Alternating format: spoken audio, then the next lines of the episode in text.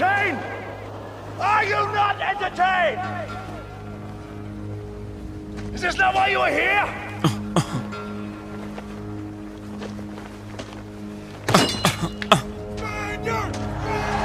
Brooklyn, stand up. Go!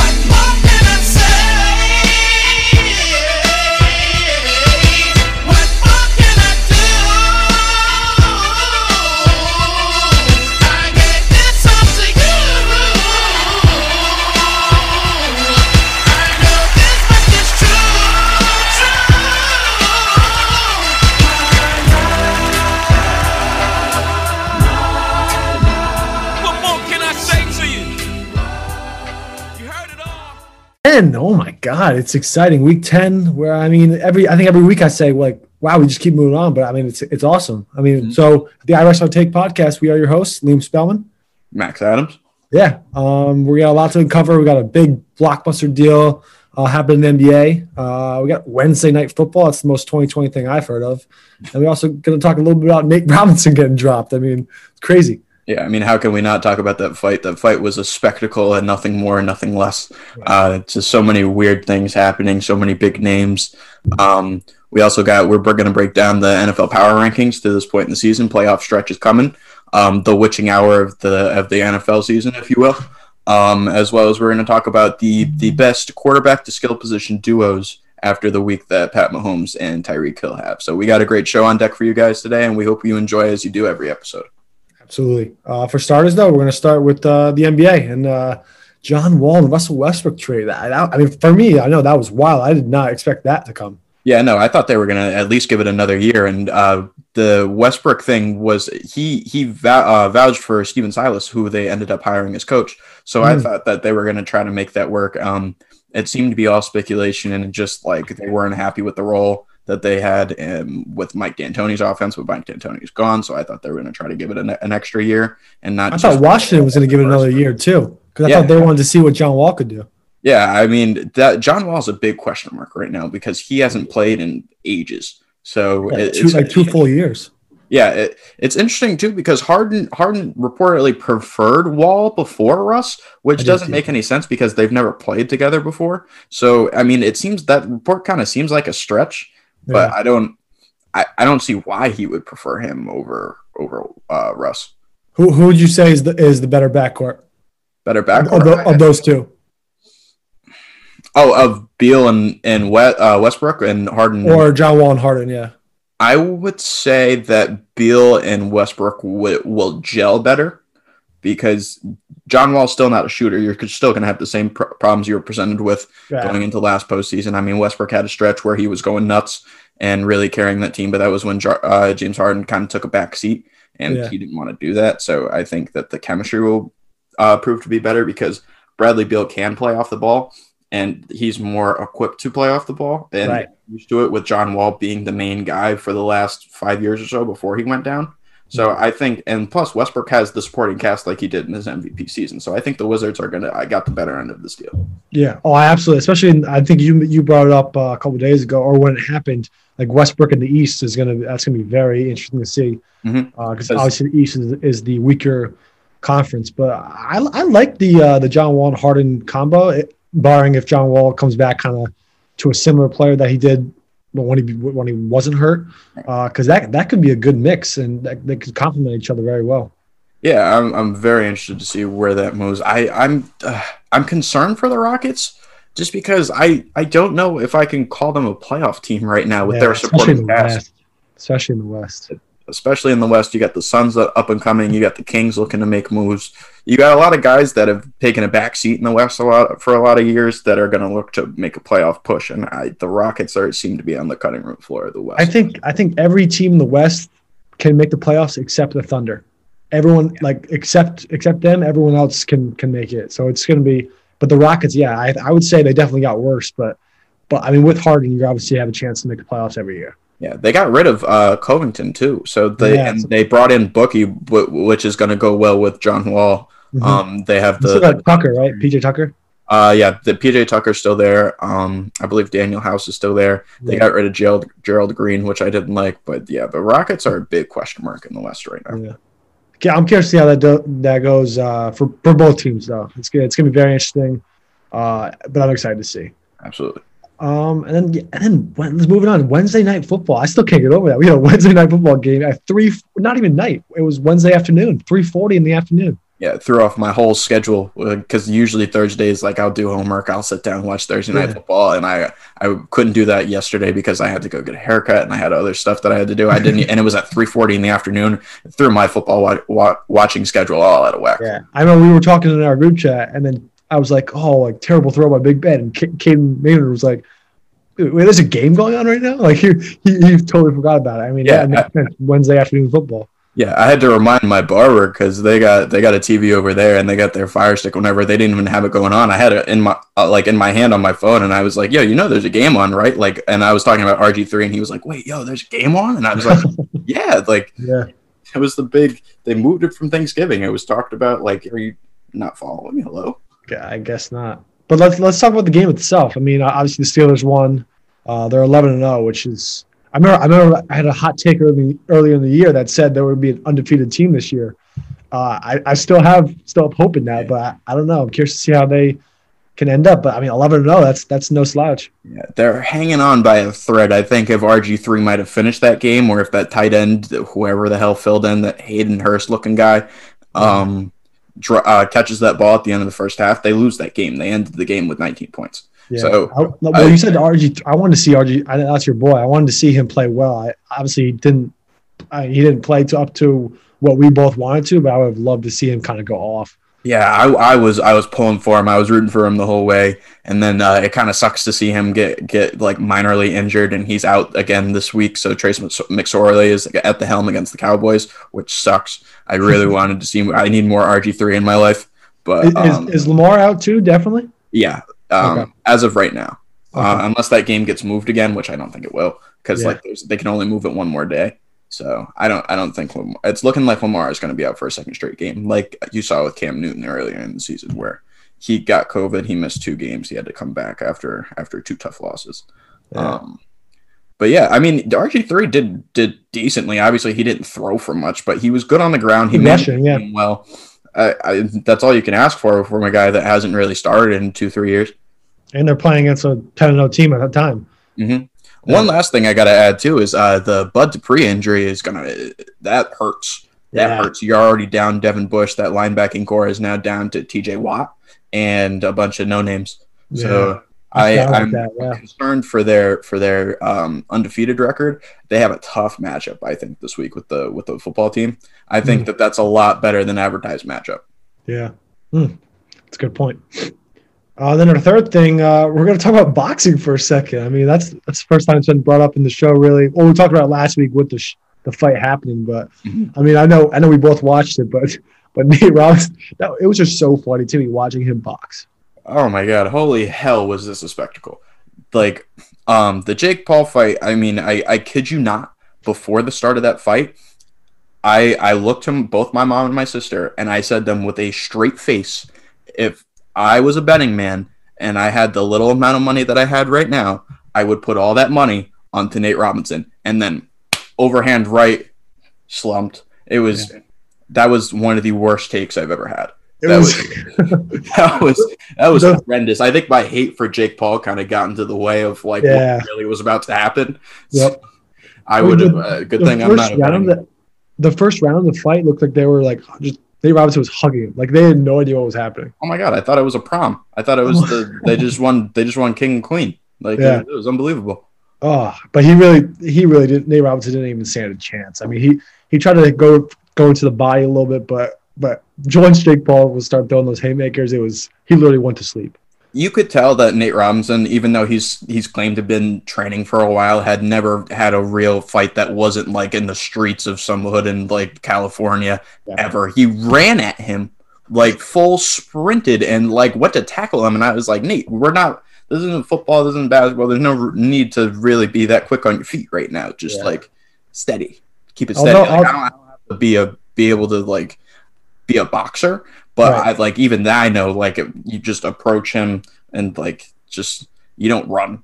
Yeah, no, I do I do give him props for getting in the ring. Uh, I'll give him props for that. But I mean, he was he turned into a meme.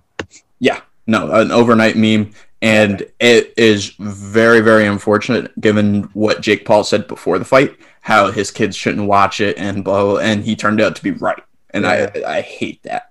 So that's that's unfortunate. But we got to talk about the main event too. Uh, Tyson, first of all, was baked this entire fight. yeah. You- Did you see the interview before? The, I know we talked about it. before and after the fight. He was making goat noises. after the fight, he said that I'm happy with the time in. Uh, the crowd was happy. The crowd was happy. And there was nobody there. There was nobody. There was just a broadcasting booth. There was nobody there. The, the goat noises. I literally, I was watching my dad. I was laughing so hard. I was looking down because I was like waiting for the fight to start, and then I hear that, and I was like, "What the hell, Mike? Like, what are we? What are we doing?" Oh God! Like, uh, somebody. The, the fact that that fight was a draw, though, is just I did not like that. Oh, like that- Tyson clearly won. that was not a draw. Even with Tyson baked out of his mind, Roy Jones Jr.'s ribs all broken. There, he's, Yeah. he's full Drew Brees right now. He, Yeah, he's he's still body shots. the, the only shots that that Roy Jones Jr. really landed was like when he the the look away ones where he was like just throwing Right. out a jab without looking. He was hoping not to get decked. Like that was the only thing he did that entire fight. Yeah. Yeah, Tyson clearly won that. I, I was kind of mad that they gave it a draw, but I mean, I guess it makes sense. Just maybe, just for the heck of it, because it was an exhibition. But still, I mean, it was really cool to see. We saw Mike Tyson fight. Yeah, yeah, I can say that I saw a live Mike Tyson fight at 19 years old in 2020. So Yeah. Pretty cool. Something I definitely couldn't say before. No. All right, so that does it for the, kind of the three big things that happened this week. Uh, then we're going to go into our to our two minute drill. La- last week we had a different kind of order, but we're going to go back to our original order and uh, go into the two minute drill. Yep, let's do it. It was week 12. Let's go. We start in Detroit, where turkey legs weren't the only thing up for grabs, as now the Lions' head coaching job and GM spot has freed up. Someone get Rex Ryan on the phone. You know he'll want both the turkey leg and the job, as Will Fuller had the juice on and off the field, chasing Matt Patricia to the coaching graveyard and himself to his couch as he waits for the roid rage to wear off. Houston 41, Detroit 25. In Dallas, Antonio Mel Gibson sure did look like a Braveheart as he dismantled the Cowboys defense for three touchdowns. I'm sure Gibson was thankful for the big holes his line was giving him on Turkey Day because he was screaming "Freedom!" as he ran right through. Football, football team 41, Cowboys 16. and Foxborough, where what Cooper Manning is to the Manning family is what offense was to both of these teams irrelevant and disappointing. 229 yards of passing between both of them. That's less than Garrett Gilbert has on the season, but the Pats just pulled away at the end as Nick Jonas Folk gave the Cards a reason to be jealous as he kicked the game winning field goal 50 yarder as time expired. Arizona 17, New England 20. In Cincinnati, all the rumbling and tumbling caught up to Daniel Jones as he was forced out of the game after he tweaked his hammy. The galloping Wayne Gallman came to the rescue with 94 rushing yards and a touchdown. The G-men stayed atop the worst division in sports, the NFC East, at 4 and 7. Giants 19, the Bengals 17. I don't know if I'm gonna get through this one. in Jacksonville, where where the Browns arrived with the Chubb, and then they Kareemed all over Jacksonville. The Cleveland dominance on the ground came continues. Kareem Hunt and Nick Chubb combined for over 200 rushing yards, while the Jags and James Harden Robinson keep taking steps back as a franchise. Jackson 25, Cleveland 27. In Green Bay, Aaron Rodgers' revenge tour continues to flourish as he threw for four touchdowns to four different receivers. AA Run continues to shove his play in the faces of his haters and telling everyone that and telling everyone that Jordan Love is going to need to find a new home because they won the call King in the North ain't going nowhere. Green Bay 41, Chicago 25. In Atlanta, where Deion Roy Jones Jr. delivered a knockout blow early in the second half, recording a pick six, putting the Dirty Birds up for good. And so much so to the point where we had a Nathan Peterman sighting. If you can't tell from that, this wasn't much of a game. Atlanta 43, the Raiders 6. In the Meadowlands, there was the good, the bad, and the ugly. There was the good, Jets scored first. The bad, that was the only points they scored. And the ugly, they're still 0 11. Uh, not even good old Clint Eastwood could have saved the Jets from this season. The Dolphins 20, the 0 11 Jets 30.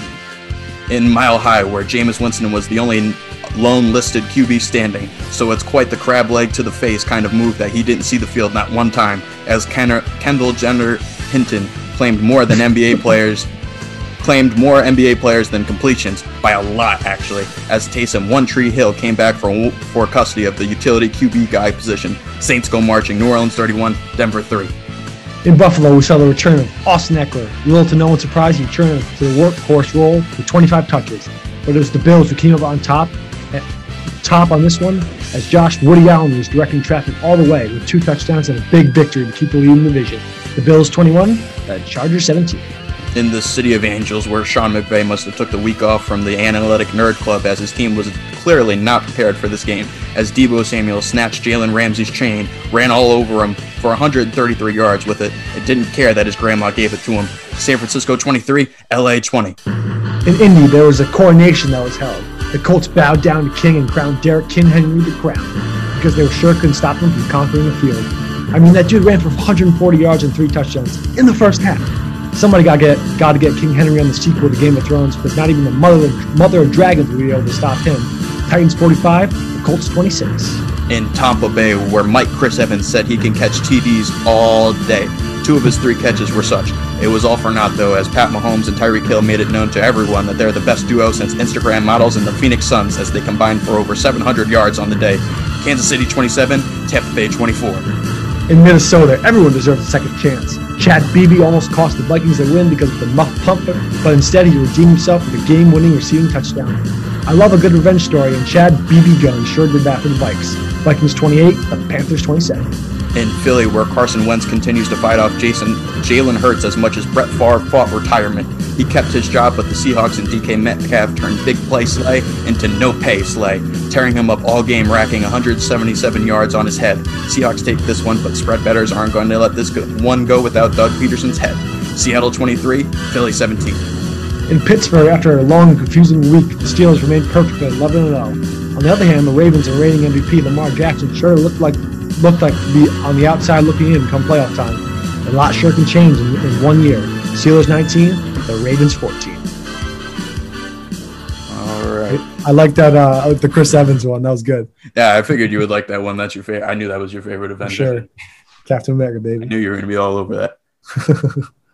But I mean, some takeaways. Uh, I know we brought him up earlier, but I mean, Tyreek Hill, that man had one of the best games I've ever seen in my entire life, honestly. The, the first that- quarter itself, he had what he had seven catches, 203 yards. and two touchdowns. Yeah. ridiculous stat line. Um, I I don't know what's happened to the Tampa Bay defense, but that they exposed them to the maximum of capacities. They look terrible, and they might not make the playoffs after such Yeah. high hopes after a star-studded skill position uh, room. It's quite ridiculous how far they've fallen. I think they're they're currently they're sixth seed. I think right now, as as of right now, uh, but obviously that that can change. They're Yeah. seven five, I believe. So who who knows? Especially in the NFC. I'm trying to think of who's in the hunt in the NFC. I know the Niners are. I know Niners, the are. Cardinals. Cardinals are still um, in the hunt Uh, officially now after the loss this week. Yep, and then the Vi- the Vikings, the Bears, they're five and six. But I mean, I this but the I think the Bucs are going to get in, um, but but just by the skin of their teeth, honestly, like they're not going to be a top four seed like everyone had planned. Yeah, listen, if the Niners upset the Bills on Monday Night Football this week, the Niners could very they get Jimmy G back I think next week or the week after that, and they could very easily sweep that from underneath Tom's legs very Yeah. easily. So Yeah, I. I that's a must-win game. the anyone in the NFC West can can pretty much win. Like that that division's scary. Yeah. I, I I said it in our group chat this week, but is it bold of me to say that whoever wins the NFC West will represent the NFC? No, not at all. I mean, literally, any, any of the teams can literally make it to the Super Bowl, and, and for the right line, kind of win. I mean, the Cardinals and Niner, the Cardinals and Niners, like because you, know the Cardinals don't have the experience and the Niners are hurt. Mhm. But, I mean, no one's going to want to play them really. Yeah, I mean, in the last two years, I didn't even think about this. The NFC West has represented the NFC in the Super Bowl with the Rams and the Niners. So, I mean, who's next? Yeah. Or are we going to see a repeat offender? Good point. Good point. And I mean, the Seahawks the couple years before that too. Yeah. wow. So they're they're common fixtures and representing the NFC. So that'll definitely be interesting to see. I think the only teams that could really have something to say about that are the Packers and the Saints. Yeah, no, you're right. Because they're the only two teams ahead of them. Yep. Yeah, absolutely. And then speaking of the Saints, my my last takeaway right here, uh, Alvin Kamara is pretty much a non-factor with Taysom Hill right now, which is insane because before Taysom Hill was the quarterback, Kamara was honestly one of the best players in the NFL, regardless of position. And it- it's crazy. I wrote down some stuff. So he his rushing has kind of been the same. Like he, he's not been a big rusher, even though he's a running back. He's more Mm. been a receiver lately. Mhm. But his his two games with Taysom Hill, His first game, zero catches. Second game, one catch for negative two yards. Like that, that was baffling to me. Yeah, I mean they won both of those games though, so I think the only people that are probably a little upset about that are fantasy managers because we're in fantasy playoff season now, Right. and um, probably Alvin Kamara, I would assume, Yeah. and that's really it. I mean, Yeah. as long as the Saints are winning, I'm sure he's not going to openly complain about it. But fantasy managers are, are beating their head against the wall right now. Absolutely. Uh, I took I took two big takeaways from this week. One, um, COVID turns like good matchups into absolute monstrosities. Mm. The the Titans Bills game earlier in the season was awful. The Chiefs Pats game earlier in the season was terrible. And then this week with the Broncos and Saints game, that was horrendous to watch. And then the Ravens Steelers was a very underwhelming. So I, I just COVID has turned like what we think will be great matchups or one of the best matchups of the weekend to basically obsolete and afterthoughts. And it's Yeah. very Especially because they're they're moved to primetime games too, and you're, you're just excited to watch. But then it's always it's like, oh, this game sucks. yeah, yeah. That game was was terrible and like I I was I actually wanted to watch the Broncos this week because I was interested to see what Kendall Hinton was going to do. So did I. I was so disappointed. I watched the first quarter and like I, I stopped. I was like, all right, cool, this guy's playing, but yeah, this is a terrible game to watch. I started him in um uh in another fantasy league. Did you really? Yeah, luckily I was up like 80 points. He finished with negative two and a half. He finished with negative, really. Oh, Yeah. yeah, because he had two picks. Yeah, Mhm. I was thinking that I was going to get the Taysom Hill finesse move, and I got nothing of the sort. yeah, the opposite of that. And then my second big takeaway this week is um, this was the week of backups. Uh, we had Trubisky, Peterman, RG3, Trace McSorley, Kendall Hinton, Mike Lennon, Colt McCoy, Brandon Allen, and Nick Mullens. All Wow. starters. All starters this week. And yeah, that that's the biggest amount. There was a lot of fun games to see like those kind of guys get into. But I mean, the only people that won this week were was Nick Mullens, and if you want to count Colt McCoy, Colt McCoy, but he came in with a lead. So I mean, the one that really won the game outright was Nick Mullens for some reason. I don't know how he continues to to make us like get into Re- game. relevant, yeah. With Yeah, I don't I don't know what that's about, but Yeah. I, I'll take it uh, any day of the week. I mean, we're still in the hunt, so I mean, Yeah. we're still we're not dead. If we would have lost that game, we would have been dead. yeah, no, that's all you can. That's all you can ask for right now, especially with the team, with your team, with all the injuries. They are still alive in week 13 is is impressive to say the least. Yeah, absolutely. And speaking of Colt McCoy, too, Daniel Jones's injury is a lot bigger than people think. Oh, I, that's massive, especially with the Giants in first place now, and they play who they got. We talked about this. They got uh, um Seahawks this week. Seahawks. Yeah, that's because that's me. Uh, I I can't see them winning without Jones, but I mean, even with Jones, would have been hard. But yeah, that's a big, big loss. Yeah, I mean, they if they could compete with Tampa Bay, I would like to think that they can compete with the Seahawks, just because, like on on paper, they're the Seahawks are a worse team. Obviously, the Tampa Bay record is what it is, but I mean, uh, where are they going to score? How are they going to score? They have no Saquon, no Mhm. Daniel Jones. Who's going to get people the ball? How are they going to get down the field? I have Yeah. I, I have no idea. And in an NFC East where the, the football team is heating up now, that's that's worrisome for Giants fans. Yeah, the good thing I would say with the Giants is that the football team does play uh, the Steelers. Yeah. So I mean, that's a kind of they most likely both teams were going to lose, but I think both games are going to be tough. Absolutely. Uh, so going into some of the so week 13 matchups, uh, NFC West matchup right away, uh, the Rams Cardinals. That's a huge game uh, for both teams. Yeah, I'll, I'll take the Rams here. I'll take the money line here, and uh, uh, over under is 48 and a half. I'll take the under. The past two weeks, the Cards have not been good, and all they have really done, all they really have is their offense. And when they're not clicking, there's not a lot of hope from them. And the and the Rams have a very good defense. I see them doing more of the same. Uh, I actually think I, I picked the Cardinals actually because they didn't play well at all last week. I think it's kind of going to be a, a good game for them, especially with them needing to stay in the hunt. I think I think Kyler Murray gets back to kind of what he was playing uh, in, in a tough game, but I think I think the Cardinals are going to pull it off. See, my thing with this game is the the uh, McVay and Aaron Donald and Jared Goff. They've all been there before. They've been in playoff races. They know Yeah. what they need to do when when they need to do it. So I, I see Cliff Kingsbury kind of folding to a far superior coach in Sean McVay. It's not a bad point. Uh, then the Sunday night game, uh, Chiefs Broncos. I mean, I got I got the Chiefs. No, Yeah, nothing no. I don't really think we need to spend a lot of time on this game. Uh, Chiefs are favored minus 13 and a half, over and under is 50 and a half. I'll take the over and I'll take the Chiefs money line because 13 and a half is a very big number. But there's not really a lot of analysis that we need to put forward here. The Chiefs have a far better team than the Broncos, and we don't really need to say much more than that. Nope. Uh, two Monday night games actually. So we got first Monday night game is, is the football team and Steelers, which we talked about. Mhm.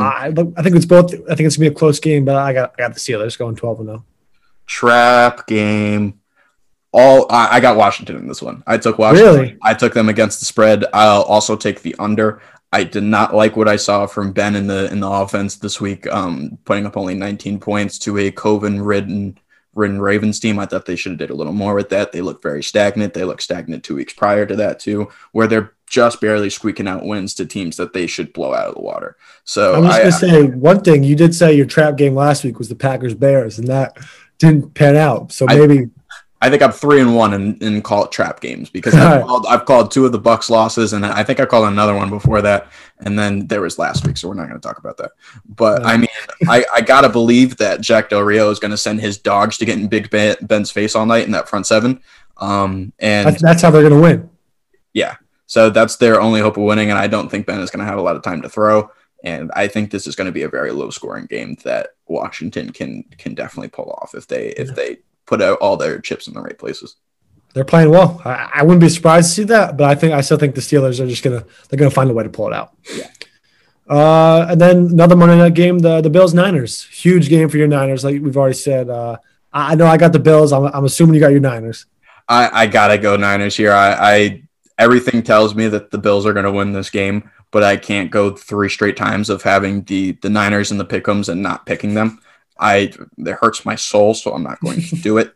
Um, give me the Niners money line. Give me the over 48, and uh, we're just gonna cross my fingers and hope for the best. Uh, uh, we're in Nick Mullens' hands now, so Big game.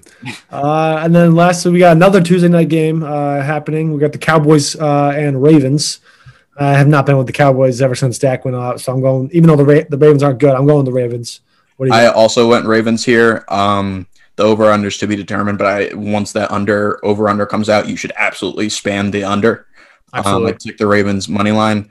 Uh, my notes say that I think RG three was going to get them this game, but uh, he's not playing. So I Trace McSorley is definitely more of a question mark, but he did throw a touchdown in it, it- one of his First drive, yeah. pass attempts. So I mean, And they get next- Mark Andrews back. I think I Yeah. want to say they get Mark Andrews back. They have their running back corps back because they were eligible to play on Wednesday. They just didn't because they didn't practice that week.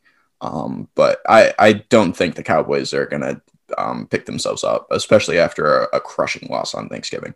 Yeah, me either. Uh, so that does it for that, and then we're gonna do against the spreads. Uh, for me, I got the I got the Cardinals uh, uh, plus two and a half, so they're they're obviously the underdog. But I think, like I said before, I think they're gonna pull it off against the the Rams in a, in a tight division game. But I think I think Kyler Murray kind of has his big game despite the Rams defense. Uh, my against the spread pick of the week is uh, the Texans have the Colts this week. I took the Texans plus three. Uh, the Texans have covered the last three games and are starting to click offensively. Deshaun Watson is also completing 65% of his passes in those games. They get Randall Cobb back, but they lose Will Fuller. So I think Brandin Cooks, who is experienced in the number one role, um, will take on the Will Fuller role. And um, they. I, that game screams that they're gonna they're gonna get themselves back into it. And the Colts have failed to cover um, in two of their last three games. So I I don't see them. I see this being a close game, and I, I think if the Texans don't win, they'll cover. Okay, I like it. Uh, then for our parlays, uh, I'll do mine. Uh, I'm gonna do I'm gonna do Colts Texans. I'm gonna go the under there. Uh, the under 51. I'm gonna go there, and then the Bills uh, to cover uh, plus plus one and a half, and then the, and then the Raiders to cover. Right, and it's, it's a eight and a half spread, but uh, I think the Raiders kind of throttle the Jets after a brutal loss to the Falcons last week. Yeah, I totally agree. That's a big bounce back game. I uh, my parlay. I have the football team plus eight and a half, the Seahawks minus ten versus the Giants, the over for the Bears Lions game at 44 and a half, and the over on the Bills 49ers game. Uh, like I said before, no Jan- Daniel Jones, no Saquon Barkley. The team isn't going to get down the field to score. Um, Seahawks um, are good on, enough offense to really cover a minus 10 spread. The football team, as I just alluded to, is going to keep that game to a minimum of scoring, and they're gonna. It's gonna be a close game in my opinion. And then the over in Bears and Lions.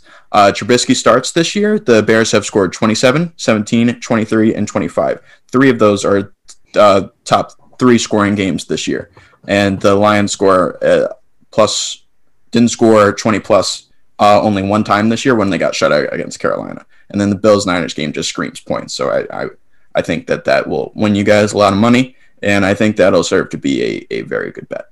I like it. Uh, All right. So now that we've ended the first half of the show, this is our bonus coverage segments where we have our where we always lead off with our sports politics. Um, my sports politics, I, I'm sure you guys have heard by now, is um, about the Vanderbilt kicker Sarah Fuller. Pat McAfee said this week that it's always cool to see someone doing something for the first time, and that is couldn't be more true with the case of Sarah Fuller, who seems to be the people's champ right now. With all the kicking specialists going down with COVID and the Vandy roster right now, and now former head coach Derek Mason looked to fill that void with something historic, and he chose that in the fo- form of the women's soccer team's goalie, um, Sarah Fuller, and introduced her to the gridiron. Fuller in their in their following game, after officially adding her to the roster, kicked the most historic poo- pooch kit kick that we've ever seen, breaking the barrier for women to be involved in the highest form of competition in collegiate football in a Power Five game. And it's something that we, we've never seen before, and it's something that was really special to watch, even though the, nothing really came of it, and it was kind of a blowout game. It was very cool to to see women breaking barriers and barriers still being broken here in 2020 um, where there aren't a lot of barriers left to be broken. So I think that's just uh, something cool that we got to cor- cross off this, li- uh, this list already. And uh, Sarah Fuller will be kicking again tomorrow, and we'll look to break even more barriers there with uh, maybe an extra point, a field goal here and there, uh, kickoff through the end zone, something like that. I, I'm hoping that she she has used a little bit more this week. yeah, I know. I because I I mean I, I like I the game started and then I got an update. I was like, oh, I want I got to I got to tune in. I got to see what what's going to happen. Mhm. Uh, I, I was mad that she didn't get an extra point or a field goal, but I mean she still got to be in a game, so that's crazy. Yeah. But yeah, definitely definitely if she can do something this week, like that that would be that would be awesome. Yeah, if she gives them a real kickoff and put puts it like inside the ten and goes down the field and makes a tackle, I'm gonna lose my mind. Oh my god, I'll lose my mind. Imagine if she tackled someone. If she tackles somebody, I'm she's she's going to the league. She's yeah, she's at that point. absolutely goaded. Absolutely goated. That would be wild. hmm She'd lay someone out. That'd be funny. Absolutely. Um, yeah, so that was yeah, that was you, like you just said, that was awesome to see. Sarah Fuller. Mhm. Uh, for my sports politics uh, segment, uh, you actually you usually tell me kind of give me a hint on sports politics, uh, but this I like the one you gave me today. Uh, it was about the Buffalo college football team uh, and kind of their meaning behind the number forty-one. Uh, so in 2016, uh, in March 2016, uh, one of their players, um, Solomon Jackson, uh, defensive end for Bu- the Buffalo team, uh, died from a heart-related issue uh, after collapsing during an off-season workout.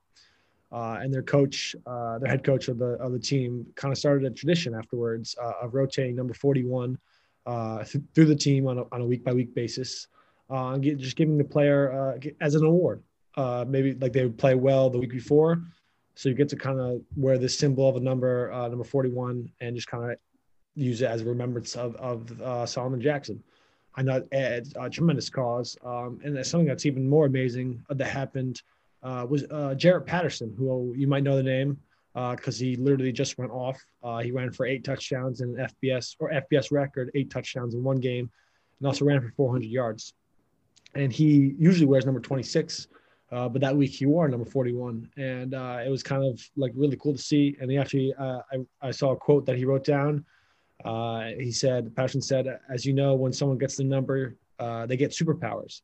Uh, he just wanted to represent that that number really well, and I think I did that today.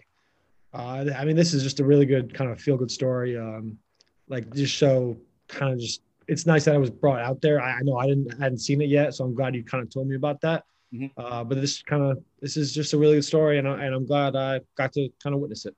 Yeah. Uh, I I've gotten into the habit of like because sometimes we run dry on sports politics segments and other things, so I've gotten into the habit of when I watch Sports Center because I watch it pretty much religiously. Um, I I put uh, if I want to put something in the show, I put it in my notes. I looked at my notes this week. I saw that, and uh, I knew that that um, one of us had to do it because one of us was going to get the Sarah Fuller story no matter what, because that was the biggest thing that's happened, uh, po- uh like barrier wise and the uh, subject like this to this point since we've been covering the show. So um, I, I knew that we had to get both of these worked some of the uh, both of these into the show somehow, and I'm glad we could do so. And I'm glad Jaret Patterson really put on for the number 41 and Solomon Jackson uh, this past week. Yeah, no, I absolutely. I think those are kind of two of our, our best topics uh, that we had in the show, Mhm. uh, and that's that's kind of just awesome, especially in, in week ten of our of our podcast. It's just I love I love talking sports, and I'm glad that kind of we have this sports politics segment to kind of kind of transition into a different way of talking about it, not just like stats, but kind of recognizing just what happens. Yeah, look at something outside of the game that's bigger than the game. Exactly. Exactly. Um, but then something that's kind of outside the game as well, but something we love is, is fantasy football. Uh, I know my my team struggled last week. Uh, I might. Uh, I think we're tied, right? We said. Yeah, I- we're I back think at 500. I think I've I'm lost. Very confident that you won this game. Really? I I very confident that you won this game. What do you got? What's your score? 108.98. Thank God. One eleven. wow. So that was a bad week for both of us. Yeah, I, I think if I would have ended up picking anybody but Kyler Murray, I would have won this game. But everyone had a terrible week. I mean, Dalvin Cook didn't do anything. Um, who were the Josh Allen had like an eh day. My I think my highest score was DeVante Parker. Mm, So uh, like my receivers, the Cooper Kupp did nothing. At six point one points, like it was just a, a Yeah. bud of a week. I think because because we had a lot of similarities, so that's why our our, our score was tight. Because I had Josh Allen, I had Cooper Kupp, Mhm. but I think the big my biggest guy was uh, James Robinson. I think he had 26 points, but Mhm. yeah, not not a good week for both of us. No, not I feel I feel like it wasn't that good of a fantasy week overall, unless you had Deshaun Watson, Derrick Henry, all those Yeah. That's why. So I kind of went with more bigger names this week just to kind of get my score up at least. God dang. Um, so I'll, I'll start my uh, my top performers, my two top performers. Uh, going with my guy. I usually always have at least one Packer, but uh, Aaron Rodgers playing the Eagles. Last time he played very well. I mean, he's he's hot. Uh, he's probably the second best quarterback in the league right now, behind Mahomes. Um, and he's playing the Eagles, who obviously NFC, so NFC So who knows? Mhm. And then uh, my second guy is uh, is Austin Ekeler. He hasn't made an appearance on the show yet um, because he's been hurt. But, uh, I, I really like watching this guy play. He's one of the best kind of just th- uh, third down backs in the league, and he's just a dual threat. So they're playing the Pats. He's a he's a fantasy machine. So I got him as my top performer. Him and Rodgers are the two top performers. See, I had a feeling that one of us was going to pick up on that, and like this other top, I felt like one of the two top performers that I had, one of us was going to pick up on it, and that turned out to be Austin Ekeler. Um, their verse, uh, he's uh, versus New England this week, who allows an average of 23 points to opposing backs in fantasy. Uh, Ekeler just made his return last week. He didn't do much on the ground game, but as far as uh, for you PPR leagues, he had 11 receptions on 16 targets. So Yeah. I expect more of the same. Uh, the front seven of the New England is not really like pass coverage heavy or Yeah. savvy rather, and I, I see Austin Ekeler having more of the same type of day. And then my second guy this week uh, is Taysom Hill. Uh, now quarterback labeled in all fantasy leagues Taysom Hill, which is unfortunate because I wanted to pull another finesse move, but I couldn't. Yeah. Um, but he just played Atlanta two weeks ago and put up huge numbers, throwing for 233 yards, completing 78% of his passes while running for two touchdowns. I don't think Atlanta's defense will have an answer for him again. And uh, it's like I said, it's unfortunate that they pretty much nerfed the tight end fantasy finesse move. That's funny because uh, so in my lineup I have Aaron Rodgers and I have Taysom Hill. Uh, I mean, the play of the Falcons, like you said, pretty much. I had nothing else really to add on to what you said, except he's been playing great football. As as I wish he kind of threw some more uh, touchdowns per se, but I mean he's he's running like he, he's like he's like a better Tim Tebow of like who Tim Tebow they thought he was going to be. This man is literally he, he's a fantasy just guy that you look for in a quarterback. Yeah. Absolutely. Yeah, this is awkward because I have Aaron Rodgers as my second quarterback. Oh, interesting. Yeah, so he's got the best matchup out of a true top quarterback this week against Philly. Uh, the Packers do have a bad habit of playing down to their competition, but that Eagles se- secondary cannot handle elite air attacks, as you saw on Monday Night Football with Russell Wilson, DK Metcalf. I, I don't see them really covering the pass game very well at all. Nope. Uh, so I'm curious to see what we have for running backs now because we both have uh, we obviously have both have Ekeler, but I have my second running back is Nick Chubb. Oh my God! Oh, come on! what the hell is happening? Because I How don't did think we do this? Chubb. I don't think Chubb or Ekeler have made an appearance on our show yet. I don't think so either, which is why No, I know Ekeler for sure, and I, I know I haven't picked Chubb. I, I don't think I have either, honestly, because he was hurt when we started the show. Wow. So we both have Rodgers, we both have Hill, both have Ekeler, now we both have Chubb. So our first four slots are the same. Wow. Awkward. Nick, Nick Chubb, just talk about him a little bit. Nick Chubb has been playing great football. Even with Kareem Hunt, he's been playing great football. I think he's averaging like 100 and something yards per game. But he's even with Kareem Hunt as a really good running back, he's getting enough volume as a as an RB one. Yeah. Uh, uh, Dennis, uh, Tennessee's defense can't stop anything that a particular offense thrives at, especially the ground game. They allow 25 points per game to opposing running backs. And since returning from injury, Chubb has not had less than 116 yards in a game.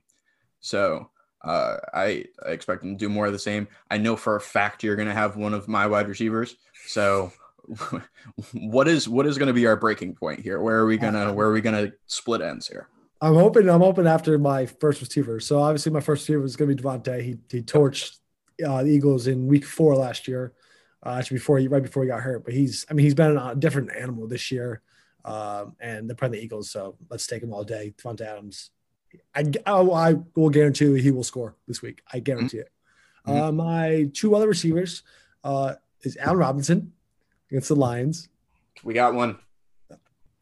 Got one meaning we don't have the same one. We don't have. A, I don't have Allen Robinson. Good, good, good. got one. Okay. Uh, Allen Robinson, great week last week uh, with Trubisky, two touchdowns. Uh, he's kind of just a target machine and the only really relevant kind of player on on, on the Bears. I, I mean, you could say David Montgomery, but he's not really an exciting play. Mhm. Uh, so Allen Robinson against the Lions, and then AJ Brown against the Browns. Uh, he's been a touchdown machine as well, kind of with Davante Adams. Uh, he actually scored a kickoff uh, touchdown last week, uh, but he's he's kind of Tannehill's go-to guy. Him and Corey Davis have been good, but AJ Brown's kind of their their big play guy, and he always kind of makes big big play big play plays happen. Mhm. Uh, so those are my three guys: Davante Adams, Allen Robinson, AJ Brown. I just want to let you guys know that we do these notes and lineups like completely separate from each other. We don't talk about them until we start the show, which is like why we why we do that is because we try to avoid shit like this. so I the fact that this happened is pure coincidence. So Yeah. don't don't start your conspiracy theories. But I also have Davante Adams. Um, anytime I put a Packers lineup in, in my lineup, I expect you to have them as well because you de- if I see it, you definitely see it. Yeah. Um, after what I saw from Darius Slay on Monday Night Football, there's no way that he stops Davante even remotely, and I'm sure A Rod is going to look to attack that matchup the entire game. So that's really all I had for notes there because that's an obvious play there. Um, my second receiver is uh, Adam Thielen. Um, Minnesota gets their wide receiver run back in a game that they kind of need to have to stay alive in the playoff race. Yeah. I think they're going to look early and often to the passing game, knowing that Jacksonville will probably look to take away Cook. And if even if they're not uh, looking to take away Dalvin Cook right away, Dalvin Cook is coming to this game banged up. So I think Adam Thielen is going to thrive in that offense, especially against a one in ten Jacksonville team. And then my third receiver this week is Brandin Cooks. Um, all Houston has done in this little win streak that they've had is pass the ball and uh, attack the air game. And with Fuller being done for the season with the PED suspension, Cooks is the clear number one option. He's got a tough matchup, but I think the volume will kind of take care of that aspect. Yeah, can't argue with that. Uh, for my two tight ends, uh, I got Evan Engram against the Seahawks. Uh, despite oh god, we have the same one again. Despite despite Daniel Jones being down, he's he had a great game last week, so I got the Seahawks. Uh, and then uh, hopefully you don't have him. I, I assume you don't. Is is Robert Tonyan? Okay, no, I don't. Okay, good. Uh, Robert Tonyan, uh, back-to-back touchdown weeks. Uh, he's kind of turned into, I wouldn't say second Aaron Rodgers' second favorite option because because Lazard I would say is even though he's been banged up, but he's he looks for him in the red zone. Uh, Rodgers, uh, the Tonyan. So I mean I can't fault that. And they're playing the Eagles like we've already kind of mentioned. So I got Engram and Tonyan as my two tight ends. What was that touchdown pass that he caught this past week? Wasn't that like a 35 yarder? I knew it was deeper than 35, yeah, it was like a play action, 35 yard. He was he was wide open.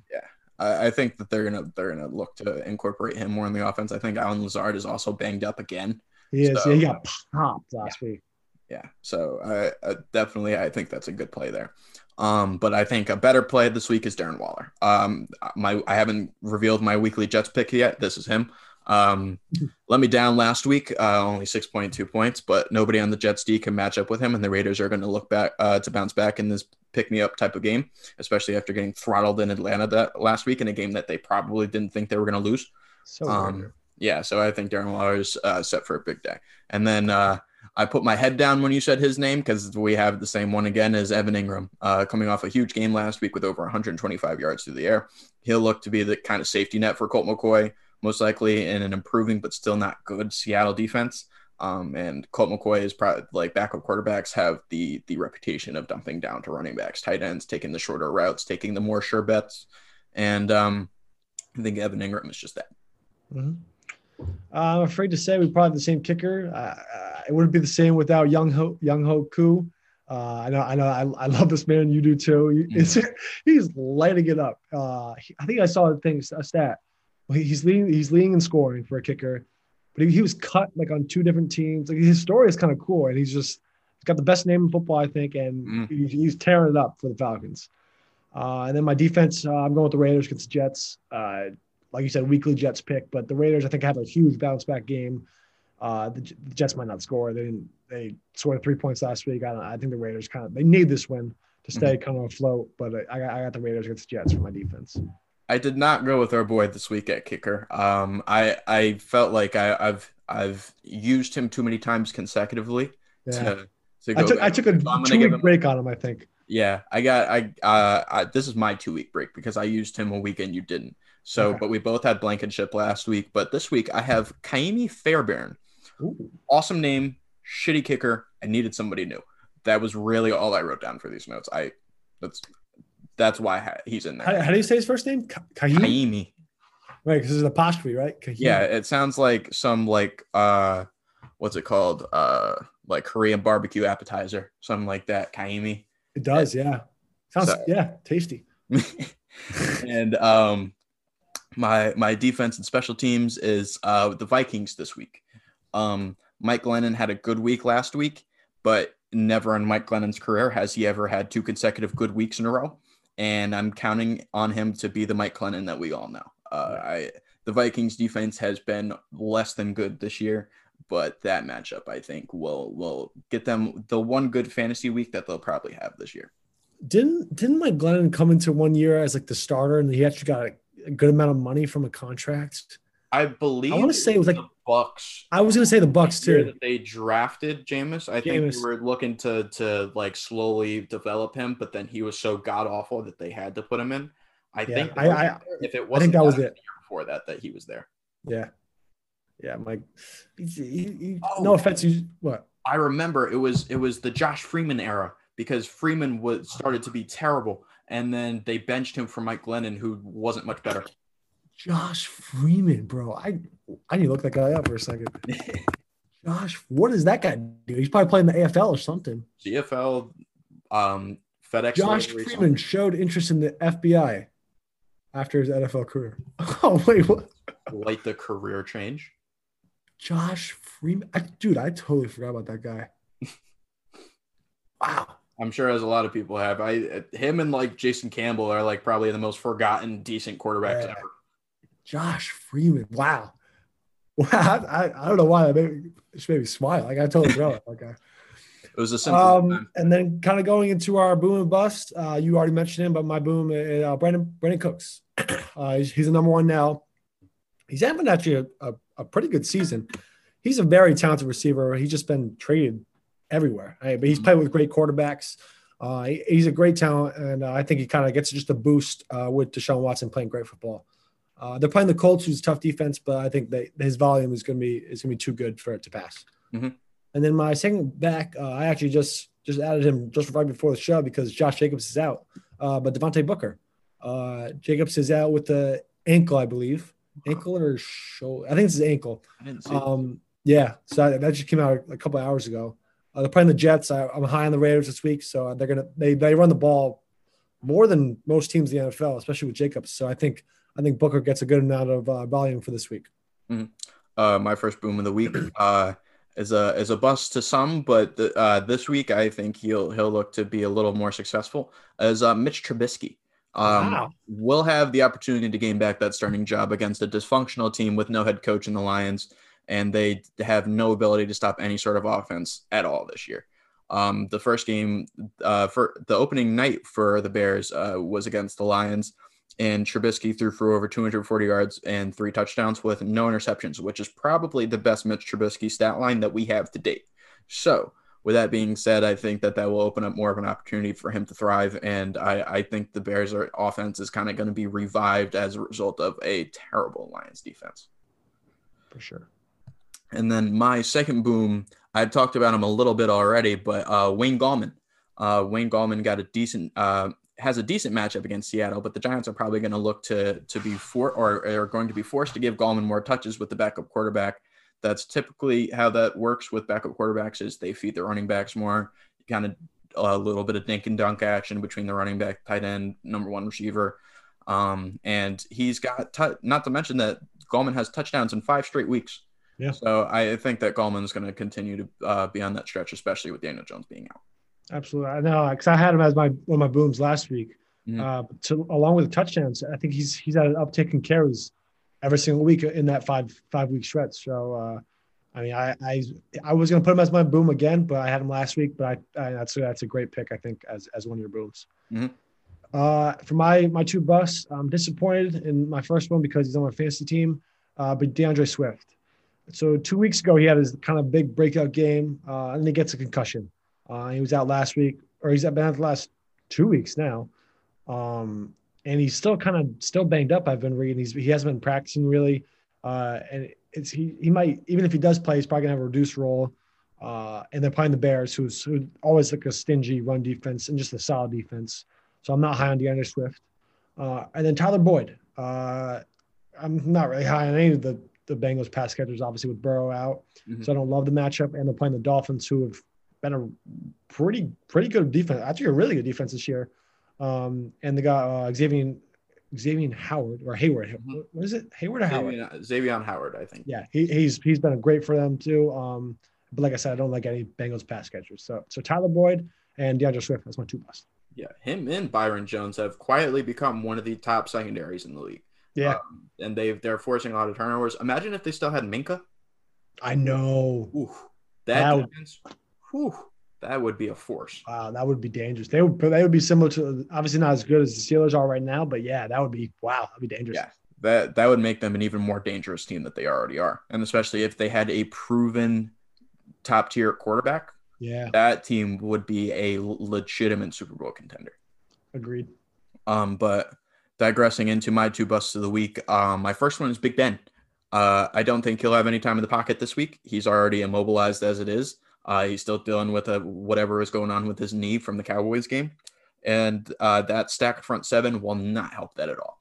I think that Jack Del Rio is going to, like I said before in the pickums, they're going to send all the dogs towards him this week. I think that they're going to probably going to have to resort to a little bit of the running game if they get James Conner back, or, or they're Ben's going to have to get rid of the ball in probably 0.7 seconds every pass uh, attempt. So I don't see Big Ben, especially after the week putting up 19 points on Wednesday Night Football against the Ravens team that was depleted. I'm not encouraged by the Pittsburgh offense this week at all. Um, and then my second bust of the week is uh, Amari Cooper. Um, he's got a bad. Speaking of Baltimore, he's got a bad matchup versus Baltimore this week. Uh, he had a bad, uh, a big week last week. Uh, was, but that was his first 100 yard game since week four, and since Dak went down. And um, so it took him back to to get on track to be the receiver that we all know he could be. But I don't think there's a shot in hell he does that in back to back weeks with Andy Dalton as his quarterback, especially with this matchup. I, I I like Cooper. I wish I wish Dak didn't get hurt, obviously, because he's he's he's honestly probably a top five, top ten receiver, honestly, with Dak. Like he's he's that good, especially last year. He was he was legit. Mhm. Um. So yeah, that concludes our fantasy football segment. Ano- Another good one. I'm curious to see all, all our similarities. I think our last two weeks we've had a lot of similarities. So Yeah, it's gonna be interesting to see. absolutely. Uh, and then to our, for our two hot takes. Uh, the first one, I'm actually kind of, it came out of nowhere for me. I was just kind of, when I was writing down my hot takes, this was just popped into my head. So uh, the NBA, so I, I think you you can't argue this. Like the NBA is probably mo- the most talented it's ever been, honestly. Like with all the scores and just athletic, like there's some of the best athletes and just scores we see in the NBA. Mhm. With that being said, hot take. Remember, hot take. Someone in the NBA will score more than Kobe Bryant's 81 points this year. Ooh, Very, very, hot, oh, very hot take. Uh, but I, I, I mean, you saw Devin Booker score 70. uh-huh. So I, some some names I wrote down. You got Devin Booker, obviously. He's probably like the number one. He scored 70 points. Like you're not denying that. Yeah. Kyrie's capable of kind of going off at any times. Harden scores. He's had the 60 point triple double in one game. So I mean, he could drop 80. Uh, Damian Lillard's always kind of just a scorer. Uh, and then uh, my two kind of younger guys uh, is Trae Young and Donovan Mitchell. Like the, a couple of those guys, they could just like if they're not kind of if they kind of just focus on scoring and not passing. I didn't include kind of Luka Doncic or like guys that kind of are more pass first because that's the that's their game. But all these guys are kind of scoring first, and that would be wild to see. So it's kind of like a fun thing I brought up, but also like just I think it's a, I think it's a good just hot take to have. I think out of all the names that you just listed, especially coming off a 67 point game in the postseason, Donovan Mitchell is probably the biggest. Yeah, Um, no, uh, 57, right? I don't think it was. it was Oh, was it? I know it was 50 or 67, but Yeah. I, I think if anybody has the capability there, it's either him or Booker. Yeah. Just because they've they've had games like that before where they just went nuts. Um, I I don't think that I'll have just because of how legendary that performance was. I don't think it's very hard to meet, but I think if somebody's going to do it, it's definitely going to be somebody that Kobe Bryant trained, which Devin Booker is. So yeah, that'd be funny. Yeah. I, I, I would love that would be just wild to see. I know, especially like, like just eight, you score 82 points, like, Hmm. and then in the next debate we'll be having who's gonna score 100, but that that's never gonna happen. I don't think. no, unless we get some some agile seven nine man in the league, no no shot. yeah, not at all. Uh, then my second one, we we've kind of talked about this a lot, but I wanted to I, write it down. Uh, the Jets are gonna go in 16. It's my hot take. I think we've talked about it. I think it's not really a hot take because they're, they're so bad at football, but Jets will go 0 16. Yeah, no, I I definitely see that, especially with their remaining schedule. Yeah. there's I don't think there's a game that they can win in there. Um, so my hot takes of the week. Uh, I briefly mentioned him in the two minute drill. A guy that's been without a job for a while that is going to see a lot of a lot of phone calls this coming off season is Rex Ryan. Rex Ryan will fill a coaching vacancy by next season's kickoff, whether it be the Lions, whether it be Atlanta. It's going to be a team that is in desperation of good defense. So both of those teams kind of serve as that. Um, I think another job that may open up is the Bears. I think that that would be perfect for him. I said Jim Harbaugh is going to take that job because I think they're they're more desperate for for playoff success, and I think Jim Harbaugh will serve as more that than Rex Ryan. But Rex Ryan, I think, is is second tier to Jim Harbaugh as far as head coaches that will be available. Um, outside of people like Robert Saleh, Eric Bieniemy, I think the Rex somebody's going to venture into Rex Ryan and see what he has left to offer for coaching. Where was he at? Where was he last? Bills. Okay.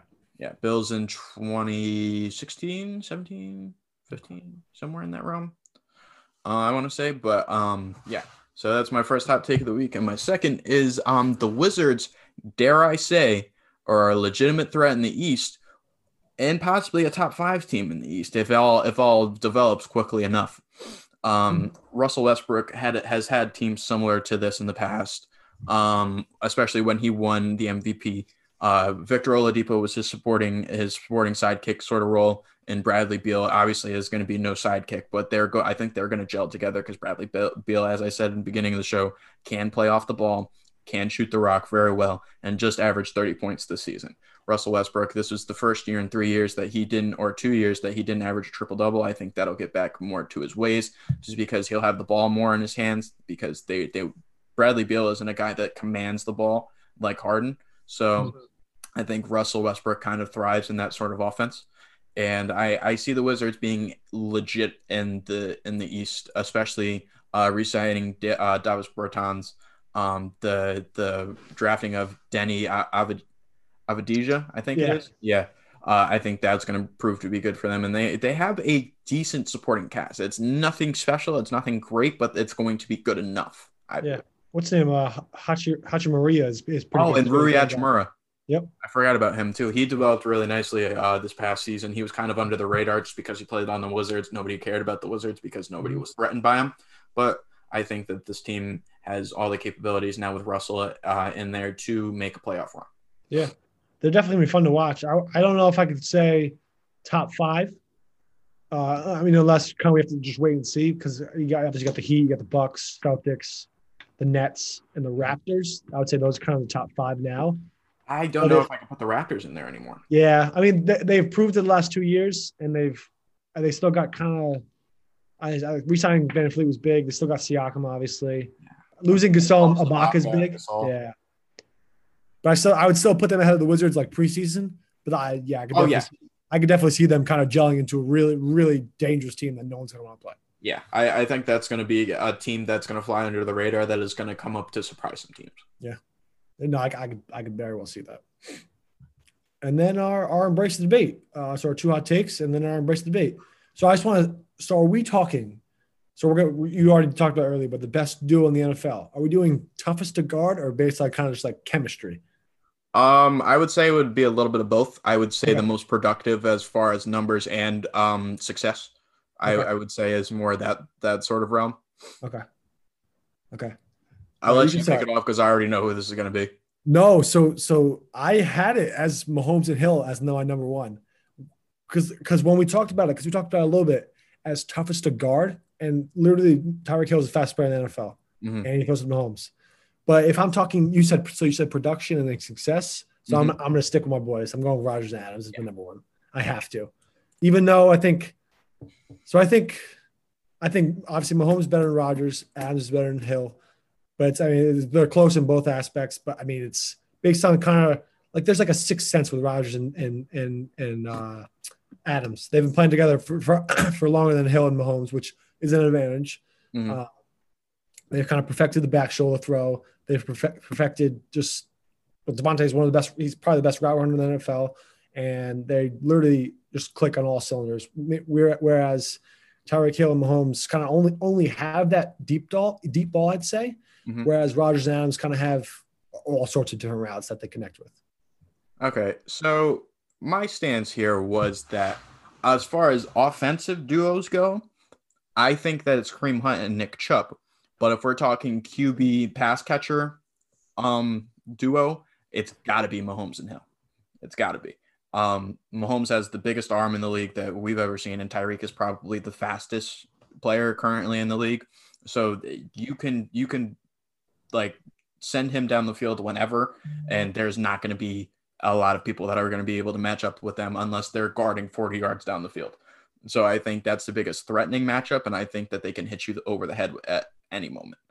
But I'm, I'm actually glad you brought up Chubb and Hunt because I mean they're no doubt the best running back duo, but comparing them with a quarterback and receiver duo, it- it's tough. But they're pretty much carrying the Browns to an 8-3 record. yeah, my thing was with them. I, I've talked about the Chiefs' offense before. How they have they have selective skills position games. Like one game it'll be a Kelce game, one game it'll be a Hill game, one game it'll be a Sammy Watkins game. But as far as consistent production and how teams have to have to prepare for them every single week, Nick Chubb and Kareem Hunt will smack you in the mouth every single week and are are single-handedly I think because Baker Mayfield hasn't done shit. And he he's um, every time that he's relied on to be the guy to win them the game it doesn't work out. So Nick Chubb and Kareem Hunt have brought them single-handedly I believe to an 8 and 3 record. So I, I think as far as that's concerned I think they hold the best offensive duo. But the question was QB to skill position um skill position duo. And that has to be uh Mahomes now Well, for so we're saying success, I, I would say Rodgers and Adams have had more success because they've pretty much, like I think you said it earlier, they have 90% of that offense. Mhm. So it, without without Adams, that Packers offense, like they're struggling. But without Hill, I mean, you still have you still have Kelce, you still have the two running backs in Helaire and Bell, and then you also have Sammy Watkins and Hardman. Like they're still they're still a dangerous team. But you take away Adams, like they're the Packers, which I don't like to say it, like they would they would struggle to, to even make the playoffs. Absolutely. Uh, ever and like my thing with Mahomes and Hill is that I have I have three main things with them. So ever since Mahomes has come become the starter, all they've done is win. They took the number one seed in the first season. Mahomes won an MVP. Tyreek Hill was a a for sure top ten wide receiver, solidified himself as a top ten wide receiver in the league. He had a Yep. decent rookie campaign, but Alex Smith was still his his starting QB, so he couldn't really thrive like he thrives now. Um, they're the most explosive offense, are a part of the most explosive offense ever, ever. They have way too many weapons. Mahomes is way too like. There's too many things that Mahomes can do to really pick apart a defense. And uh, with Hill being the fastest player in the league, he can take advantage of that anytime he wants to. And uh, a stat that I put in here was over the last uh, three seasons, the duo has pr- produced 25 connections for over 30 yards, which is by far the most of any active duo right now. I think the next closest was um, Davante and Aaron Rodgers, but I think their number was at 14. I read. Um, T- tell me that stat again. It was, it was So- connecting with what? uh, has produced 25 connections for over 30 yards. Oh yeah, that I, I would, yeah, I would probably assume Davante's de- Davante and Rodgers is definitely second. But yeah, they, I mean, they have the best. Mahomes and Hill have the best deep ball in, in the NFL, and I don't think there's a debate for that. Mhm. One thing I would say with that, um, I'm pulling up the stats, but like so, Tyreek Hill uh, and Rodgers, I would say, um, Rodgers and Davante, they kind of connect more. Like they don't. There's there's not a lot of incompletions there. Mhm. So so Tyreek Hill, I, I'm first looking at. it. So Tyreek Hill has 68 receptions on 101 targets. Davante Adams has 74 catches for 99.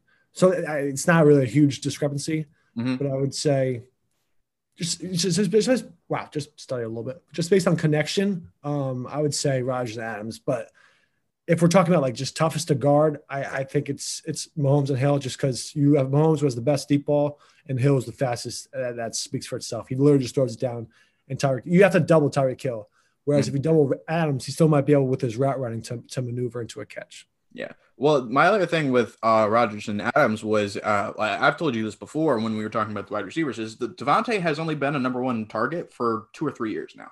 So that sort of connection isn't really like a, a staple in the league, uh, as it should be. It should be, but it's not nearly recognized as somebody like Mahomes and Hill because of how explosive they can be and how they can game break any given Sunday and just run wild. Like Tyreek, Tyreek's numbers even in the first quarter this past week was unbelievable and only they can do put up those type of numbers in that amount of time so i think just the the factor of the explosiveness and the potential for any play to be a 70 yard bomb to tyreek and the accuracy on mahomes' deep ball i think sets themselves apart immensely Yeah. No, I, I mean I agree with what you're saying. Another thing that just came up to me was if so if I would rather how am I going to word this? So so Mahomes and Hill, I feel like is more of like a like a just a backbreaker because they have all those long balls. Mhm. But then and then Rodgers and and um and wow Davante Adams will kind of just they'll just break you down consistent. They're all like they're always going to be consistent. Whereas Tyreek Hill and Mahomes might just have like a like a two catch for 80 yards. Like they're only going to connect on that long ball, whereas Davante and Rodgers will, will break you down at, with a five yard slant or or a 40 yard bomb. Like there's a lot of uh, different ways that Davante Adams and, and Rodgers can break you down. Whereas Tyreek Hill and Mahomes, I would say is is that deep ball, or you give a screen pass to Tyreek Hill. Oh, no doubt. I think that Davante is the more versatile receiver. And when we did our wide receiver rankings, I did have him above Tyreek Yeah. in this for that exact reason. I think that he's far more versatile. And I went into depth about how Tyreek has kind of that one thing to him. Yeah. But as far as the connection is concerned, I, I think that it's it they have the biggest arm in the league with the biggest speed in the league. And Yeah. those two connections between QB and wide receiver are proven to be far superior compared to anybody else. I mean, like I, like you said, Davante and Aaron Rodgers will throw more stuff at you, but Patrick Mahomes and Tyreek Hill can like cannot be guarded when they're on the same page. Yeah, if you need one play out of both duos, I would go Mahomes and Hill because literally Mahomes will just throw it down and Hill will run. Mhm. Like that's I think that's more unguardable than like uh, it's just like you just said, biggest arm, fastest guy. It's tough to argue that. Yeah, I I think there, there's no no overtaking that right now unless somehow Rodgers wiggles his way into a Super Bowl and somehow they they have better numbers and Tyreek Hill digresses somehow. Yeah. I think that's the only way. Another duo, uh, just to bring up here, uh, is Wilson and Metcalf. Uh, just another. Obviously, they haven't had the exposure because it's only Metcalf's second year, but Mhm. they could honestly turn into one of the best, like in the league, but also just of all time if they keep playing together for another ten years. Oh yeah, DK could be a generational type talent. What he has to do, which already is, baffles yeah. me, is catch the ball. Like his hands are weirdly not good. Like, like he drops easy passes a lot, and I think if they if they get those wrinkles out, and Russell Wilson continues to be on the pace that he's on, and they kind of give him more of an offensive line, I think that duo eh, with Mahomes and Tyreek could be like this soon. Yeah. But I right now this is their first season where we've really seen them thrive, so I couldn't put them in this conversation. Obviously, they're in the conversation for best duo to, uh, with quarterback and skill position in the league, but the the top two I think are are set. I, Yeah. I think they're already set in stone. I think that we have to see another year of Russell and DK unless they make a pre- playoff run as well.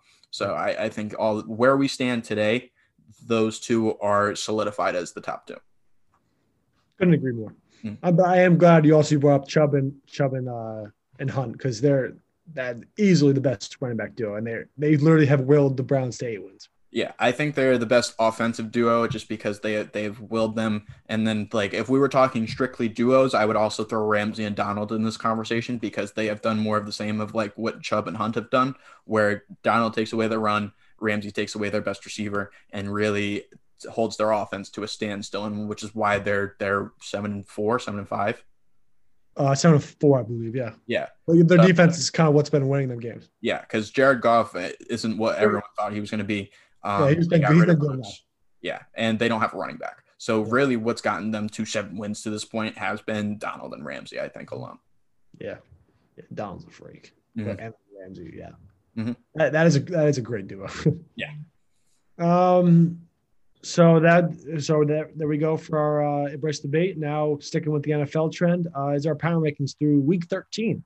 Mhm. It's crazy. I, I feel like last season kind of flew by, and this season has usually it flies by, but I think this season is just like like I feel like we should be already in the playoffs now. But I feel like I, like I'm glad it's happening that it has hasn't gone by as slow. I think it's mainly because like we've seen Tuesday night games, we've seen Wednesday night games, like it's all over the place. Yeah, it's dragging. We don't know what's going to be a week to week basis. COVID has been a factor, and like everyone's just kind of like a like a what do we do now tor- sort of state where like somebody tests positive for COVID, and then we have to wait till Sunday to see what really happens.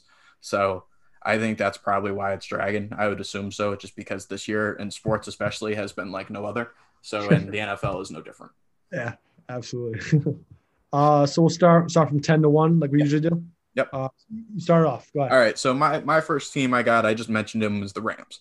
Um, the Rams have had the ability to to win against very good teams because of that duo in Donald and Ramsey. They beat the um the Bucs on on Monday Night Football. They've beaten other teams. I think they they took down the Seahawks, right? Um, they won that Seahawks. Yeah, they won the Seahawks game. And I, I think that defense just serves as such a such an obstacle for opposing offenses that they have to be considered a threat. And they're they're two years removed from a Super Bowl appearance, so they're not any slouches. The only people that they've really lost are Gurley and Cooks out of that of that duo. And I think they I don't I don't even think they had Ramsey during the Super Bowl. So they've they've lost two offensive threats but gained Ramsey. So I I don't I I see them as a as a really big trap team come playoffs where they will or they could win a playoff game against any given matchup that they are that they have. But um, I I can't put them up further on the list given their their last loss, given their record. I there's some teams on this list that have far better wins, far better record. Okay, got it. Uh, for my number 10, uh, I have the Colts. Uh, so I was going kind of going between the Rams and the Colts, but I went with the Colts at 10. Uh, the 7 and 4. I like Washington. I like their defense a lot. I think Darius Leonard, is, if he's not the best linebacker, he's the second best linebacker in the NFL. He, he's a freak. Uh, DeForest Buckner has been, he's been an animal. He's got like a 7 9 wingspan. That dude is dangerous. Uh, and then Philip Rivers has actually been playing well uh, the last couple weeks. Uh, so he like he's like he's been a proven quarterback his whole career. Uh, if they kind of get that running back like Jonathan Taylor, like he could be very good. They have Nyheim Hines, like they have a kind of a good core, I'd say. Mhm. Uh, the receiving corps, uh, Michael Pittman, actually, the rookie receiver, has been playing great. T.Y. Hilton's still there, so he's capable. But their Col- their their defense has been what's winning them games, similar to the Rams. Uh, but but the Colts, I had them at, at my ten spot. I left the Colts off my list for the purpose of like they're going to get to the playoffs. I think. I think they're going to win that division pretty easily. But then what? Well, the Titans, Titans are got the spot. Oh, right I forgot they were in the same. I'm so bad with divisions, dog. Um, but they're. I, I think they're. If they don't win the division, they'll win the wild card in some way, shape, or form. But like they get to the playoffs, and then what? Then like because is does anybody really see them as a threat? Because I know personally, I would not be threatened by a Philip Rivers led offense where he can barely move up the field, and you have to have Jacoby Brissett in to really give Phil Phil Rivers a breather and really open up your offense more. So I think your your offense is very one dimensional when Philip Rivers is in the game, which is why I said earlier in the year that they should go with Jacoby Brissett because you can open up that offense more. But I, I don't see that, that offense beating anyone. I in the playoffs. I unless they face the NFC East, that's the only way they win a playoff game. Yeah. Um, at my number nine spot, I have the Dolphins. So Dolphins, the Dolphins kind of got off to a slow start. They they dropped to the Patriots. They they dropped to the Bills. They dropped to the Seahawks early, but that was when Fitz was still starting. I still think that offense is better off with Fitz as a starter, but the defense of chemistry they've had a lot of new defensive names put in there. And ever since um, that that 49ers win, they've kind of hit the ground running. They've beaten they've beaten the Niners by a good amount when everyone was healthy. They've beaten the Rams, they've beaten the Cardinals, which they that's three teams in that division where you beat three teams out of the best division in football, which says something in itself. That defense has been something to be to a force to be reckoned with. They've they've gotten to uh, their pass rush has been good. Um, their their secondary has been even better, and I, I think as far as well-rounded teams go, they're they're top they're top tier. Um, their offense is kind of yet to a little to be desired yet. I don't think Tua is the answer. I think they should draft another QB with that Texans pick this year. But where they stand now, their receivers are solid. Myles Gaskin has done the job, and their defense is winning them games. So I, I think that they're going to continue to to be on that kind of streak, and there that's that's a clear division winner right there. It's Dolphins. Oh wait, no, the Bills. Fuck. Bills, yeah. Um, You gotta, yeah, you gotta get your divisions I, my divisions are so all over the place, dude. Um, but yeah, so I, I think the Dolphins are another one of those teams that if they don't win the division, they're going to be in the playoffs no matter what. I don't have the Dolphins, but I, I I can see where you're coming from. The, probably the one thing that held me back was, was their offense Mhm. and kind of the questions with Fitz or, or Tua. You think they're going to draft another quarterback? Like, I, I don't think they will, but I think they should. I don't see Tua being the answer there to really get them to the top of what they really can be. I I have said from the jump I'm not a Tua believer. I, I don't think he brings anything special to the table. I think without that offensive line, that offense or he's really like just garbage. I, I don't think he brings anything to the table that's really really puts himself above somebody like Ryan Fitzpatrick, uh, for example. Like I don't, I no, I, I, I, yeah, I'm a big fan of Ryan Fitzpatrick, but I think I think he's still like I'm more I'm a more of Tua believer than than you are. Mhm. So, I mean, and he he has a small sample size, so I, I hope I hope he can come back and kind of get that job back just to see where he would be in the playoffs as a rookie. Yeah, my thing with him is that everything that's been given to him, as far as a football standpoint, has been product of whatever defense he had. Like Alabama had an insane defense in college where they they won them games, and Tua just mm-hmm. kind of was there. And Yeah. the same sort of thing is happening in Miami, where where the the first two games that he started, the defense won for them, and Tua. That's that's a good point. I would say the, the one thing was that when he came in at halftime, like he won that game because because like he kind of came in uh, for the national championship game. Yeah. But then the next year when he was fully healthy, he like he didn't win. There was a defense. no, so he I- wasn't even in the Heisman conversation. Yeah. I, I can see where you come from in that. Yeah. Uh, well, going just going so going back to the list. Uh, at my number nine spot, I had the Rams. Uh, you had them at ten, and I had them at nine. They're, I mean, they're they're a tough team to beat, uh, especially with that defense. Uh, their their offense is good enough. I think Jared Goff is a good enough quarterback to to win you games. Their running back kind of committee is very suspect.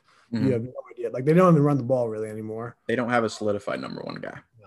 And like like the, like the Chiefs don't run the ball anymore, but they have Mahomes. Yes. The the, char, uh, the Rams don't run the ball, but they have Goff. So like that's a big discrepancy. Um, but their defense, like their defense, is going to win you games. You already talked about Donald and Ramsey, uh, but but they're a solid team, seven and four. Uh, so I had them at my nine spot. Um, at my number eight spot, I have the Titans. Now, I I I know how this looks, but I I don't see why they like how I could keep them really higher or lower than this. I think that this position is kind of where they need to be because I, I think that their their talent kind of overcomes their their bad losses because they've had some bad losses. The Bills, um, or no, they they beat the Bills. Um, the the Colts game was bad. The Bengals game was bad. Um, the Steelers game was kind of like it could have gone either way, but I, I they're only a year removed from the AFC Championship game. They have everybody back. Derrick Henry seems to be like like part of my take says it's tractor Cito season. Um, during the this month of December going into the playoffs, Derrick Henry seems to have run mad through the last three seasons, and that's going to be the guy that really gets them to the promised land if they make it that far. Um, that one, my one thing is their defense. I don't. They have all the capabilities to still be the good defense that they were last year, and they added Jadeveon Clowney. So none of the, what they're they're like li- the defensive liabilities don't make any sense to me. So I think they could turn it on if something connects with them, like like mentally. But I, I think their talent overcomes their their bad losses, and I think that they're just as much of a threat as any in the AFCs. I mean, in the AFC, excuse me. I, I like the Titans. I have them a little little higher on my list, but uh, for my number eight, I'm, I have the Buccaneers. Uh, I I know you on the list. I was. I was wondering if you had them. I think. I think don't. they're. Yeah. Okay. Interesting. So I have my eight, which is not. I mean, they're lower. Like they're not. Like eight, nine, or ten is kind of their spot. I still think they're. I still think they're. They're, just, they're good enough. Their offense is still very tough. I mean, they they almost beat the Chiefs last week, and they and Brady didn't play well at all. Did they though? Because that game wasn't. they were one drive away. If Mahomes... They were one drive away, yes, but if you were watching that game the entire way, at no point in time that you think that the Bucs were going to win that game. Oh no, no, absolutely. I watched the whole game. The the first, they're going to beat them by forty, but like they still found a way to kind of keep it a close game, and they had a chance to win if if Mahomes and Chiefs didn't get that first down. So like they- they're they're still like you're you don't like them at all, which I, I know why, but like they, I still think they're a good enough team, um, and like they're they're better than than the Rams or the Colts or the Dolphins, like teams we've already mentioned, uh, because the offense still has that that just like, firepower uh, and their defense uh, has been slowing down, but their defense is still uh, very good. See, I they've underachieved way too much for me to consider them a top 10 team right now. And it's not because I hate Brady, which I do, but it's not like I like to not bring bias into my sports opinions just because I, I don't want I don't want them to that to get lost in translation. Like I I I just genuinely don't see them as a threat because they have all the pieces and they're they haven't beaten one good team besides the Packers. And the Packers were still to- like figuring everything out and I don't think they had Davante that game, right? Uh, no, that was his first game back, but they Oh, just that they was- couldn't stop. They couldn't stop the run. Yeah. it was simple as that. Yeah, which every time that that the Packers have lost, it's because they can't stop the run. Yeah. So really, they have not beaten a good team. So I I just don't, and especially like all the teams that they've lost to, all five losses have come at pretty solid defenses. So if you have all those guys on offense and you can't beat good defenses, and then your defense is faltering on the other end, what do you bring to the table right now? That that really it really puts you in the top 10 conversation because Brady hasn't been good. Um, the running game is here and there when they feel like it, and they're not taking advantage of that stacked receiver corps. Although they they beat up the, the only time they do is when they beat up on the bad teams. Yeah. So I I'm just it's not impressive to me, and they've underachieved way too much for me to put them in the top 10. Mm, There's no question they've underachieved. I still think they're they're a good enough team to to win a playoff game or to win. Like like for some reason though, Tony Romo was high on them. They were they after the game they were saying like this might be the the first matchup, and I could very well see obviously the Chiefs back in Tampa for the Super Bowl, but I could see T- Tampa coming back to Tampa itself, and I was kind of like whoa, like that's that's a little it's a little kind of suspect, but I don't think they're that good, but I think they still think they're definitely a top ten team in the NFL. they have a roster to win a playoff game, but there's too many faces and uh, and too many new names to that organization that has caused, like I've said before, you see all these super teams come together, with the exception of the Golden State Warriors, which were destined to win whatever they were going to do. But like for instance, Miami Heat took so long to figure out their chemistry. And then they ended up losing, obviously, in the finals, but that was the East. So, like, how can you count that the, the playoffs before that? But like, they just struggled to to really put together that chemistry where they they can ascend and they it usually it takes them at least a season to do something like that So it's kind of like like the Rams a couple years ago when they they got up everyone, everyone was signing one year deals, Mm. and they they folded in the Super Bowl. Like they could, I, the the Rams are obviously the better. They they were like three, 13 and three that year. Yeah. Like like you said, kind of it takes a year to kind of get used to your team. yeah and if you can't beat a good defense how are you going to beat a playoff defense unless you play the nfc east so which they which they very well could. that yeah they could honestly but um but So yeah how do you Four five matchup. yeah that would be yeah the four five so they would have to they would have to probably win out to Yeah, I think they're they're right now. It's the it's Packers Bucs, which I don't like. Is the three six game right now Hmm. because the Seahawks have the it's Saints Seahawks is one two yeah, NFC. I'm still confused on the playoff format. There's there's seven teams coming from Seven teams. and only the one team the one team gets the bye, the one seed. First seed, both divisions get the bye. Uh, two plays six, three plays no no sorry. One two plays seven, three plays six, four four plays five. Okay, so I think that last spot would probably go to the Bucs, Niners, or Cards. Yeah, definitely. I would think, but yeah, I can't call them a top ten team right now. I can't do it. Um, who I can call a top ten team at my number seven spot is the Cleveland Browns. Um, the Cleveland Browns Wow. honestly, every time that somebody tries to throw something at them, then they that they think like obviously they got off to a slow start, but the Kareem Hunt and Nick Chubb combo is going to win them at the maybe the division if the Steelers kind of falter, but they will it'll make them to the into a, a real legitimate playoff team. And that defense has been solid. So uh, they have they have good wins against like the Colts, um, the the uh, what was the other good win they had? The other good win was oh no, it was just the Colts. All right.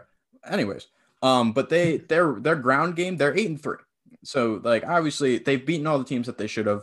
The the one game that I would say that they probably should have won that they lost, which was the Ravens. Now looking at the, what the Ravens are, they got throttled week one. They weren't the Ravens looked to be what they were last year, and then they have faltered late in the season.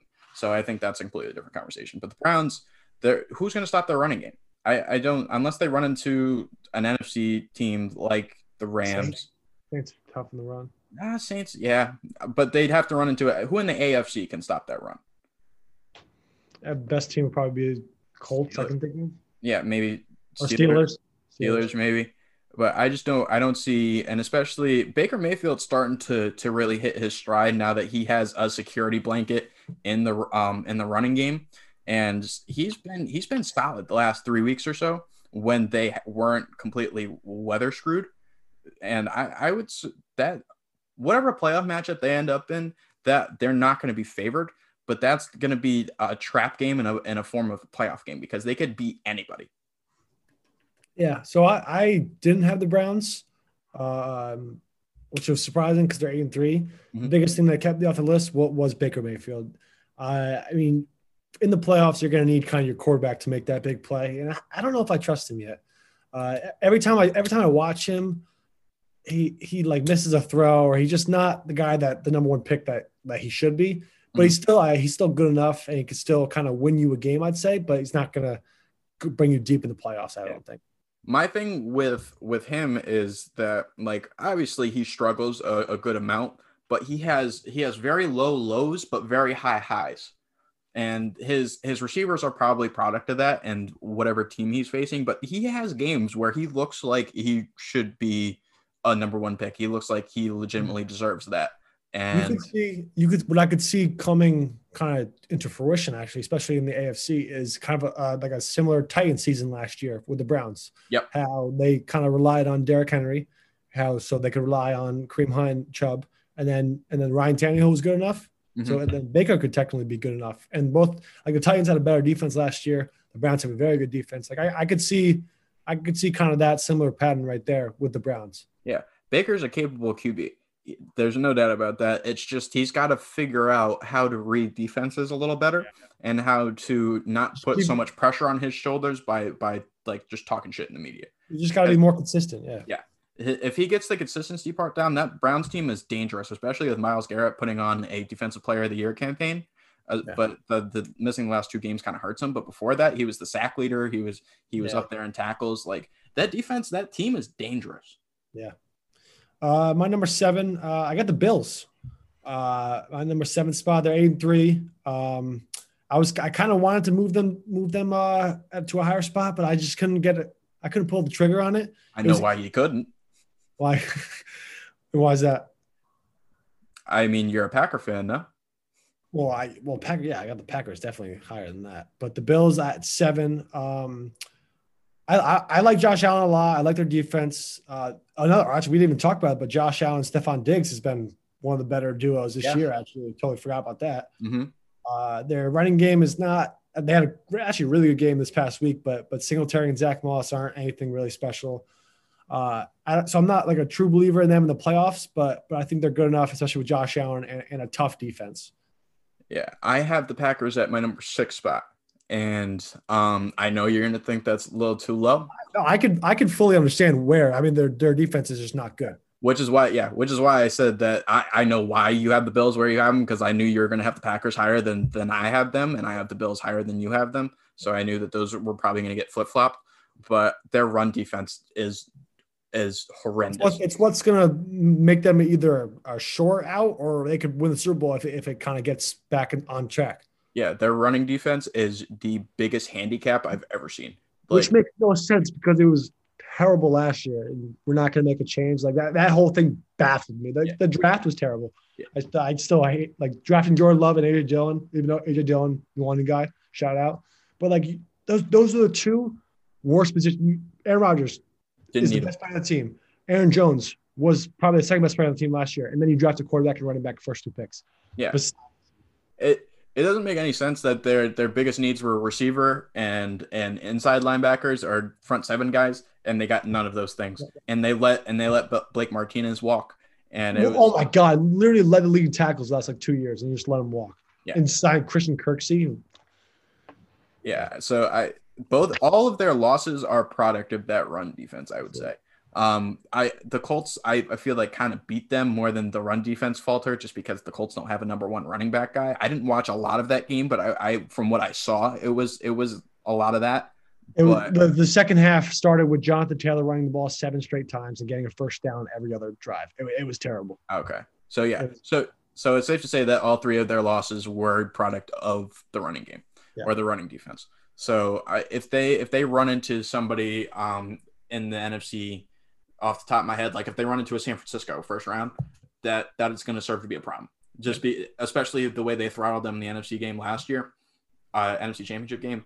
That defense is the biggest handicap in the world. But their offense, their offense fires on all cylinders. They've scored at least twenty points every game, I think, right?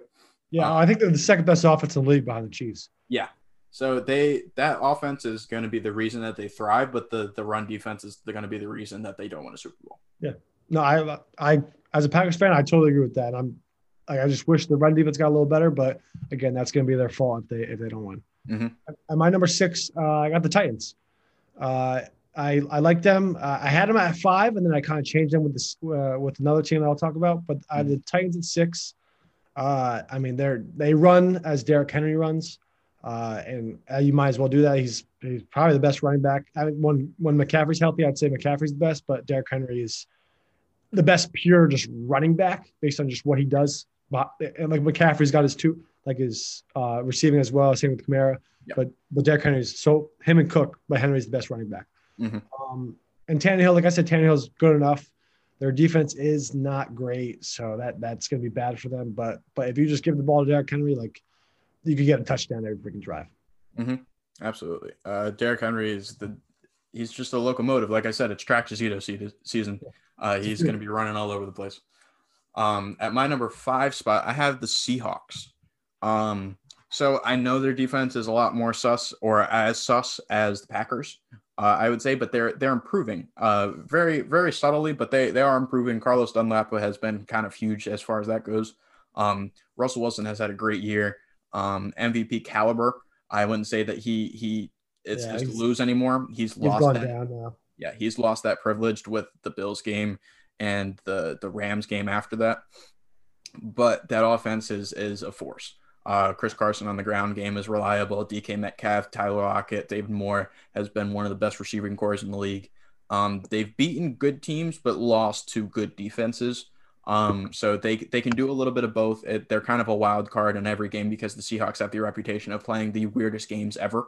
So um, the Cardinals game they probably should have won. Uh, they got they got screwed over with some penalties. So they realistically they should be nine and two right now, I, in my eyes. So that's why I have them five. Their defense is the reason that they're not a little bit higher. But I, I don't see I don't I I see them being uh, a tough out come playoff time. I have Seahawks as five as well. Um, I, I think the Giants actually are going to give them a game even without Daniel Jones because the Giants' defense is very underrated. Like they're that's kind of what the, what's been winning them games as well. Uh, so they're tough, but but the Seahawks, I think one obviously one of the best offenses with with Russell Wilson, DK, Carson, and and Lockett, like you said. So no one's going to want to really play them, especially with Wilson under center. But uh, I had them at my uh, five spot. Um, at my at my four spot, I have the Buffalo Bills. Um, the Bills, the one thing because they have a decent defense, but they they don't like to show up sometimes, which is why they lost some of the games. But also, what hurts them is their running game, which is what I would I would put them in the top three if they had any sort of a running game. Yeah. Um, they have they have a good secondary. They have a capable defense that is that has been top tier the last couple of years. I don't know what's happened this year, but they they do have all the same players. So if that that switch were to turn on, we'd know why. Um, Josh Allen, Stefon Diggs, as you mentioned before, has been one of the top um, quarterback wide receiver duos of this year. Um, and they're a very dangerous offense as far as passing game and as far as Josh Allen being a dual threat QB. Um, they've been very good teams. Um, and they've they've had some pretty bad losses. The Titans loss hurts them a little bit. Um, what other losses do they have? Um, they lost a couple weeks ago to the Cardinals at the Hail Mary, and they're another team that probably you would think should be considered nine and two worthy. And I, I think that they're gonna they're another team that is going to be in competition. If anybody is going to compete with the Steelers and the um, Chiefs at the top of the AFC um, conference, I think the Bills are going to be that. Yep, I agree with that. Uh, my number four spot, uh, I have the Saints. Uh, I'm curious to see when Drew Brees is going to come back because I'm not a believer in Taysom Hill come playoff time. Uh, but he's he's been good enough. Uh, he's actually been really good because he's going to make have to make some big throws if he's if come playoff time. So that's why I kind of if the Saints get that number one seed, that might be a huge boost for for Drew Brees himself. But I mean, their their defense is really good. Their offense is really good. They're they're just a very well rounded football team, Mhm. and they're nine and two. Uh, so they're they're my number four spot. They're just a very good football team. Yeah, I I have the the Saints as my number three. Um, it's it's weird because um their what their thing is is Drew Brees. They have Yeah. all the skill positions. They have the defense. Drew Brees has been the product of all of their losses in the past two years, and the quarterbacks that have been in place of him have been seven and up. Yeah. So, I mean, I, I don't want to say they'd be better off with riding with Taysom Hill, but they they are definitely more of a of a wild card to opposing defenses because you don't know what they're going to throw at you. Right. And if I'm Sean Payton, I consider keeping Taysom Hill in. Drew Brees has been a generational guy. He he wants that record from Brady and he wants to separate from that. And I think that's the reason that he'll ultimately be put back in once he returns from injury. But I I would ponder the thought of riding out Taysom Hill for the rest of the year. Um, that offense has a lot of weapons, has a lot of possibilities that they could throw at you. And I just don't I don't see them where they have a lot of quality wins, and I don't I don't see them really folding to anybody with Taysom Hill. Um, Drew Brees, I think, kind of holds them down a little bit. So I I mean, Drew Brees, generational guy, one of the best quarterbacks of all time, but his time is kind of up. Yeah. No, I I think I, this should be pretty much his last year. Uh, I- don't see the Saints kind of going a whole another year with the Brees. Mhm. And I don't really see him. Yeah, I don't really see him kind of going anywhere else like, like Brady did. So I Mhm. think like he should probably just call it up uh, after this year. But like, yeah, he's a great guy, great quarterback. But um, I think like once he comes back, he's obviously gonna get. I think he's gonna get his starting job back, no no question. Uh, but I think they're just gonna use Hill more Mhm. than, than they already do. Yeah. Uh, at my my number three, uh, I have I have the Packers. Um, I think their offense is is so good. Um, I did you think I was gonna have them at two? No, I I I knew you were gonna have them at three because the two are kind of kind of stapled in there already. Yeah. But I think I I, uh, I can't put them over the Saints. Yeah. I'm curious to see why you did that. Well, I just the offense is is is so damn good. Like like I said, I think they're the second best second best offense in the league, and and Rodgers is gonna he's gonna will you to win. And as much as their defense is bad, especially their run defense, like they can force some turnovers. Uh, Jaire Alexander is one of the best corner corners in the league. Za'Darius Smith has nine sacks in the year. Preston Smith has been a disappointment, but he's kind of he had a good game last week. Um, and and just their, their defensive line is is okay. They just can't stop the run. Kenny Clark's good too. So they like if they can get you a couple turnovers, like they because Aaron Rodgers and that offense is gonna they're gonna put up 30 a game. Like that's that's pretty much like you're gonna get that from them. And I think it's the defense, they have to get like one stop, one or two stops, and they, they could be they could be anyone. Well, okay. So here's what I'll say. I would love them to play the, to the Saints too because That would be good they don't they don't even run the ball. Yeah, both of those matchups are they they played them the one time, no? They beat them. They beat them. Yeah, they beat them the they- one time. I was thinking I get them confused with the Bucs and how they how they played them because I Yeah, know they, yeah, they they they beat the, the Saints easy without Davante, and the next week they had to bye, and then they got smacked by the Bucs. Yeah. So, all right, here's my thing. How don't you think that the run defense is a little more of a handicap than Drew Brees? Yeah. That's that's my whole thing. Yeah. Is I like all their turnovers, like yeah, they force turnovers, but the team is passing when they have the turnovers. They don't they don't um they don't stop the ground game. They don't strip running backs. They don't do anything if if it's not through the air. So I, I, guess I- it's just kind of matchup proof, I'd say. yeah It depends, like, just depends on matchups. Yeah I, Like, I would if, say the Pack, if the Packers more- play a team with a good running game, like that, uh, that- that- they're in trouble. Yeah, I, I think the Saints are a more complete team, but they the offense is definitely better than the Saints, I would say.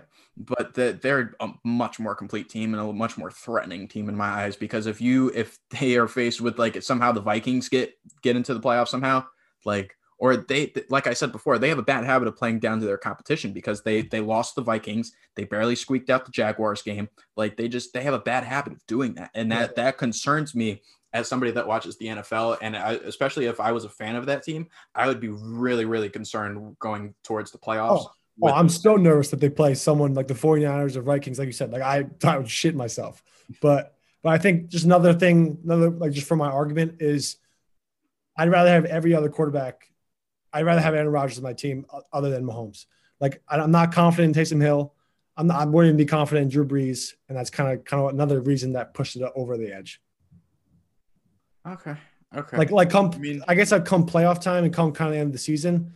Like just give me Aaron Rodgers all day over everyone except Mahomes. yes, but like he can't play both sides of the ball. Yeah, and that, that's that's why they haven't. Won, they've only won one Super Bowl. Right. They always lose the big games because the defense, which is throughout Aaron Rodgers' 15 year career. But I still think like their offense is is better than the Saints' offense. And I mean, as much as their run game is not as as bad, Mhm. it's not like a huge gap Right. unless they play a team like a really good run game. Yeah, I I'm not surprised that you have them over the Saints, but I I, I wanted to I was curious in your reasoning there because Yeah. I, I like watching football every week. I couldn't I can't do that, but Yeah, I I would I it makes it makes sense in your eyes. Like I I know and I can totally see someone like I have no problem with someone saying the Saints are better than the Packers because you can easily say that. Right. All right. All right. Fair enough. Um, at my number two spot, I have the Pittsburgh Steelers. Obviously, they're the lone un- unbeaten team, but they're the reason that I don't have them above my next team is because their schedule has been quite the cakewalk. Um, their first four games at the gate were Giants, Broncos, Texans, Eagles. All awful teams right now. um, the Giants are are probably the best of those four teams, and that is saying something. Um, then uh, That's bad. yeah. Their only two quality wins, I would say, are I wouldn't even count this past Ravens game because they barely beat them without Lamar Jackson. I would say the first Ravens game. they're still they're still a tough beat. Like even though the Ravens aren't as good, like they're still tough. Oh yeah, no, they're definitely still tough, and their offense, like their receiving corps, is one of the best in the league as well. Um, they're it's just their schedule. Like I, I want to see them face like a Chiefs or a Packers or somebody like that, so I can really know what to expect from them. Which is why I don't have them at number one. It's just because I don't, I don't know what their peak is. Like obviously they're they're the lone un, unbeaten team, but like I said, their schedule has been a cakewalk. But Mhm. their their defense is great. Um, the Bud Dupree and Devin Bush injuries hurt a lot.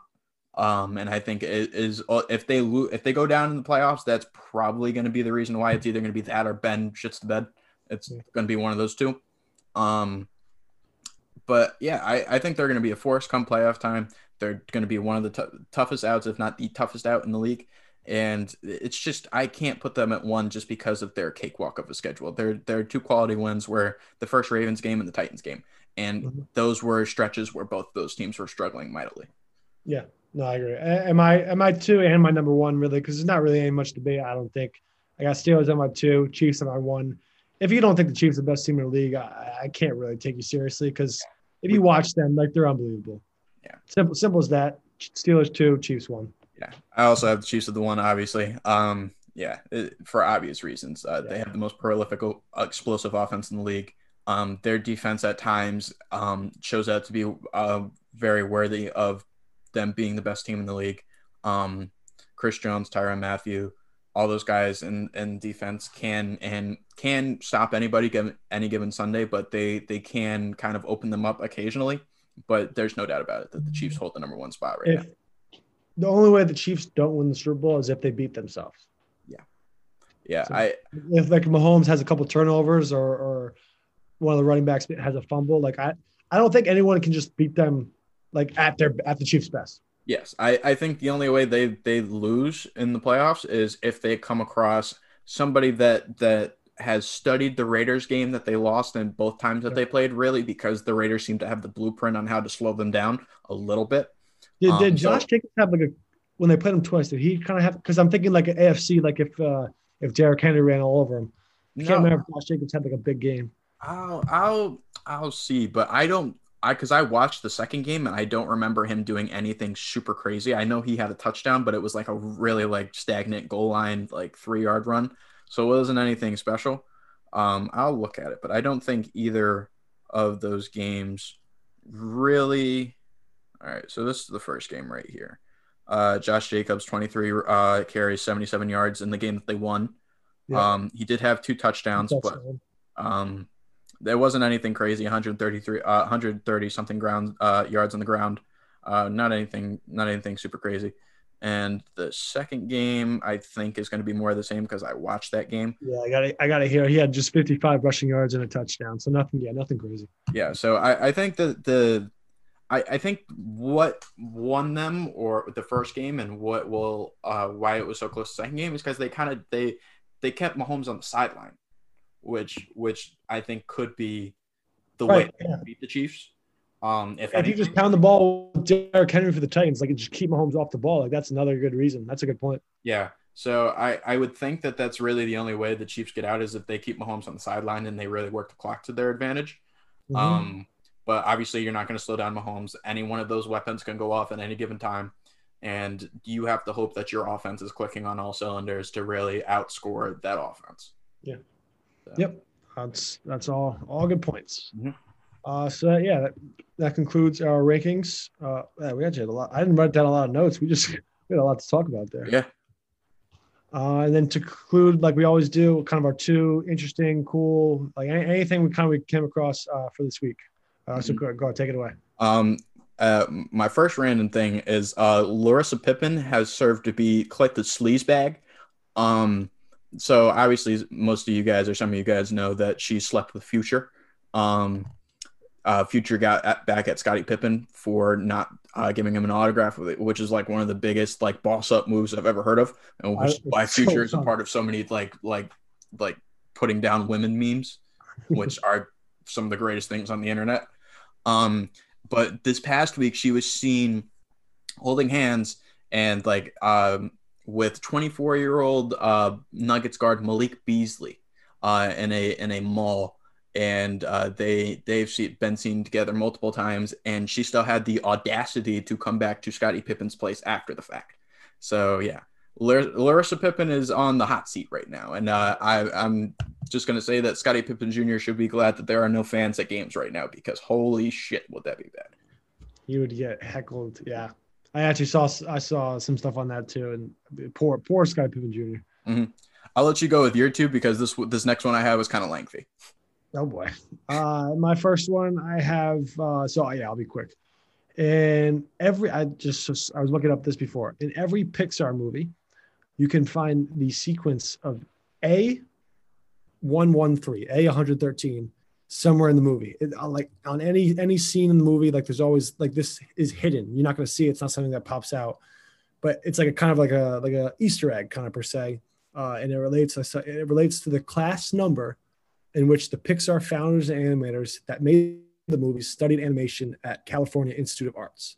So they all they all went to the same college together and they all kind of studied animations, and that was a specific class number. So in every movie, that class number is like somewhere in a movie. It's cool. Yeah, I'll, I'll, I'll, I'll send you it. It's actually pretty Yeah. interesting. It was on it was on TikTok. I saw like like if it's on a sign or if it's on like a like a like a road like something just something random. You can always find it. Hmm. Interesting. yeah.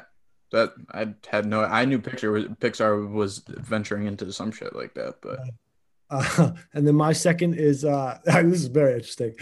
Uh, but Tom Hanks is related to Abraham Lincoln. So Abe Lincoln's mother was Nancy Hanks, and somewhere along the lines is a direct relative to Tom Hanks. I think it's probably like a like a distant, distant cousin. But I looked it up. I find these weird stuff on TikTok. This is all through TikTok. I Mm. saw Tom Hanks is related to Abraham Lincoln.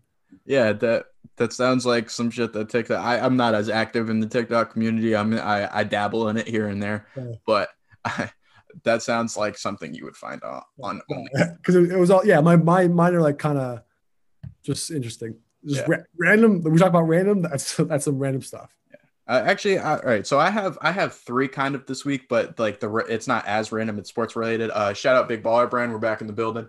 Uh, LiAngelo Ball uh, signed with Detroit this past week on a non-guaranteed deal. So all three Ball brothers are um, officially in the league. Uh, LaVar said stay in your lane, and he was going to speak it into existence, and uh, that's what I'm repping today. Um, so I, I gotta I gotta mention that. But um, my my second or the third random thing rather is um have you have you seen what's going on with the monoliths that are that are being do you know oh, the thing are? like the desert or whatever. yeah it's Yeah. it's getting really really weird so there was a monolith that was in utah for a very very long length of time um and it randomly vanished right Yeah. and so nobody had an explanation for it and uh, a week removed from that the, the no explanation the the monolith um there was another monolith that reappeared in pine mountain in southern california right and so then that was taken down or taken away by vandals so then one appears in um out of out of thin air and vanishes in the same length of time in like the one in Utah and Romania. So there there's a lot of weird shit going on right now with monoliths. And so for those of you wondering what a monolith is, the the definition is uh, a monolith is a type of singular rock formation that makes kind of like this like it's not like by the book definition, but it's kind of what I took from it. Uh, from the definition and what I saw of it, which kind of makes like this MVP trophy on steroids looking thing, um, to show up randomly in like random rock formation parts of the world.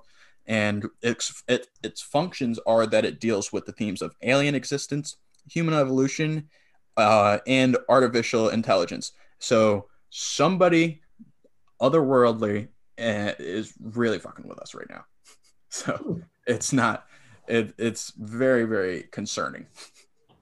Yeah, no, I, I saw that and I was like, I was like, what? What is what is this? Yeah. As soon as I saw that, and it, I saw it because it kept popping up on my timeline, I was like, oh, oh, random, random two, random too. Yeah. two. That very random. That's Yep. that's that's the theme of this this segment is is random.